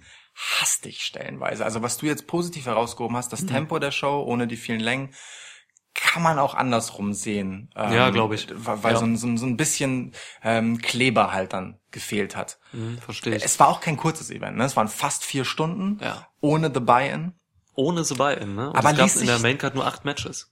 aber ließ sich trotzdem gut weggucken halt. Also, Ja. und, und das ist das Positive daran. Es war wirklich und kurzweilig und unterhaltsam. Ähm, Ich glaube, ich konnte das einfach so annehmen mit diesem, äh, dass ich mit den schnellen Schnitten und dem wenigen und dem, dem schnellen Tempo quasi zwischen den Matches äh, gut mitgehen konnte, weil ich einfach, weil es eben so viel gutes Wrestling gab und ich dann einfach in diesem auf diesem Wrestling Train weiterfahren wollte, so, weißt Ja. du? Also ich brauchte gar nicht so dieses, was bei WWE immer sehr, sehr überstrapaziert wird, Ja, dieses, ja, ja. dieses noch drei Einspieler nach dem Match und zwei vor dem Match und dann noch mal fünf Minuten auf den Gewinner halten und so. Ja. Das wird bei WWE sehr überstrapaziert. Ähm, und ich war eigentlich deswegen ganz glücklich, mal jetzt eben diesen Wrestling-Zug zu fahren und ähm, das nächste Match mit weiterem guten Wrestling einfach dann direkt serviert zu bekommen. So. Ich finde das auch- beides absolut Wahrnehmungssache in der in dem Moment, glaube ich gerade so. Genau, und ich Ja. glaube, es ist auch eine bewusste stilistische Entscheidung, ehrlich gesagt. Also Geh ich ich, aus, ich, ich ja. komme da halt von, von ne, der, also sprechend von der Sehgewohnheit von jemandem, der halt WWE vor allem guckt. Ja. Und ich glaube, da können viele Leute ein bisschen vor den Kopf gestoßen sein, weil ihnen das halt fehlt. Und ich hoffe, dass es sie, ähm, dass man dadurch nicht so ähm, äh, eine gewisse Anschlussfähigkeit liegen lässt, ne? weil man halt nicht weiß, was soll ich jetzt mit diesem Ergebnis anfangen. Ähm, denn die Entscheidung von AEW ist, so nehme ich es zumindest wahr, ähm, das Erzählen im Ring stattfinden zu lassen. Und das Match und so wie es zu Ende getragen wird, hat dann halt einfach ein Ende. Und dort ist die Geschichte dann auch zu Ende erzählt, wenn Genau. nach dem Match einfach nichts mehr passiert. Ja. Und so ist es ja auch teilweise, wir hatten das ähm, bei dem Match von, von Pac und Omega ja auch teilweise von Anfang des Matches an, dass es gar keine Vorgeschichte gibt, sondern das Match erzählt einfach seine Geschichte. Und ähm, ich kann mir halt vorstellen, dass es auf dem US-Mainstream-Markt vielleicht zu wenig plakativ ist und auch für Gelegenheitsgucker zu wenig plakativ ist und etwas ist, woran man sich gewöhnen muss. Das Gewöhnen vor allem von den Leuten, müssen sich die Leute, die von WWE auch kommen. Ja. Und eben das, was du gerade gesagt hast, du kommst auch von WWE so, ne? Und bist, willst dann und vermisst dann vielleicht einfach dieses, ja, dieses Wirken lassen dann noch und so. Genau, das und, ist und ja, ich meine auch gar nicht vermissen, dass es mir fehlt, sondern im Sinne von, ich bin das gewohnt, ne? Und Ja. das, das erwarte ich eigentlich irgendwie an dieser Stelle. Und ich weiß auch gar nicht, ob ich das jetzt, ich, das ist ganz wertfrei einfach Ja. festgestellt, so. Also sie Aber- wollen ja auch Erwartungen quasi neu schüren, so. Genau. Ne? Sie wollen ja einfach Dinge ändern und so. Und das ist, von daher ist das mit Sicherheit, gehe ich auch von außen, ein bewusster Schritt gewesen, Fokus auf Wrestling zu legen, auf In-Ring. Ja, und das ist gelungen, eigentlich in der Hinsicht. Denke ich nämlich sagen. auch. Also, ja. Cool. Ja, man hat hier klar gesehen, wo wollen sie hin. So, also ich habe zumindest Ja. ein Gefühl, äh, äh, auch in der Entwicklung von, wie gesagt, Double or Nothing bis All Out ähm, hat etwas stattgefunden und ich habe mehr ein Bild davon, wofür will AEW eigentlich stehen und wo soll die Reise hingehen. Ja. Und darauf freue ich mich. Ich habe richtig Bock drauf. So. Mega. Ich und auch. Der, ähm, das ist jetzt auch nichts Neues. Wir werden das begleiten. Wir möchten äh, als Schwitzkasten von Anfang an dabei sein. Ja. Äh, und äh, ja, Das waren wir und das werden wir weiterhin sein. Wir müssen mal schauen, ähm, wie wir die Wochenshows dann behandeln. Dazu informieren wir euch, Ja. ähm, wie wir da so vorgehen. Wir haben da so ein, zwei Ideen im Kopf, denn äh, Ja. nur die Pay-per-Views allein werden nicht reichen. Das sind halt nur vier im Jahr Stand jetzt. Genau. Äh, wir würden schon gern dazwischen noch ein bisschen ähm, auch covern, was da so abgeht, damit man an Ball bleibt und nicht nur so alle Jubeljahre mal von AEW hört. Wobei ich jetzt mit den vier Pay-Per-Views im Jahr, meinen die damit nur Großevents so? Oder meinen die wirklich ähm, quasi generell alle, alle Pay-Per-Views außerhalb der Serie? Weil es gibt jetzt, das wurde von November angekündigt, ein Event, das heißt Full Gear. Keine Ahnung, ist das ein Pay-Per-View? Ist das No. ein Special-Event? Full Gear ist in drei Monaten. Das würde genau passen. Ach so, ist im November. Wir haben jetzt, oh ja, wir haben ja September. Ja. Okay. Dann werden das wahrscheinlich wird- echt die drei, äh, die vier Events im Jahr sein, ja. Ja, es würde genau passen. ne? Also Double or Nothing, All Out, Full Gear und dann fehlt im Prinzip noch ein viertes und wir haben das erste Jahr Ja. komplett. Ja. So, ähm, Okay. Mal schauen. Ähm, also wir hatten ja jetzt auch Fighter Fest und Fight for the Fallen dazwischen. Kann sein, dass dazwischen auch so kleine Sachen noch kommen werden. Mal gucken. Ja. Äh, ich, ja, woher sollen wir es wissen? Ey, wir sind dabei, wir halten es am Laufenden. Ähm, ja, WWE und AEW werden wir beide abfrühstücken. Ich bin gerade bei Frühstück auf der Cracker Barrel Seite, deswegen komme ich gerade zu. Ja, ich muss ja schon für morgen mal gucken. Vielleicht können die über Nacht liefern oder so von aus den USA. ja. Okay. Guten Appetit. Danke. Machen wir Ende, oder? Ja. Okay. Ciao. Cracker Barrel to go. Pumpkin Pie Latte. Äh, Möchtest du vielleicht zum Ausklang einfach ein paar äh, Cracker Barrel Gerichte vorlesen? Ich mach so lange schon mal fertig. Ja. Okay, ich weiß nicht, man muss halt mal gucken. Es gibt so verschiedene Entries und so, es gibt verschiedene ähm, Überkategorien. Weiter Twist. Grilled Chicken Tenderloins, geil. Das sind so diese kleinen, diese kleinen Mini-Steaks quasi. Apple Cider Barbecue Chicken Breast. Ciao. Ciao. Lemon Pepper Grilled Rainbow True Plate, meine Güte. My Country Vegetable Plate. Oh, gibt's auch. Speziell.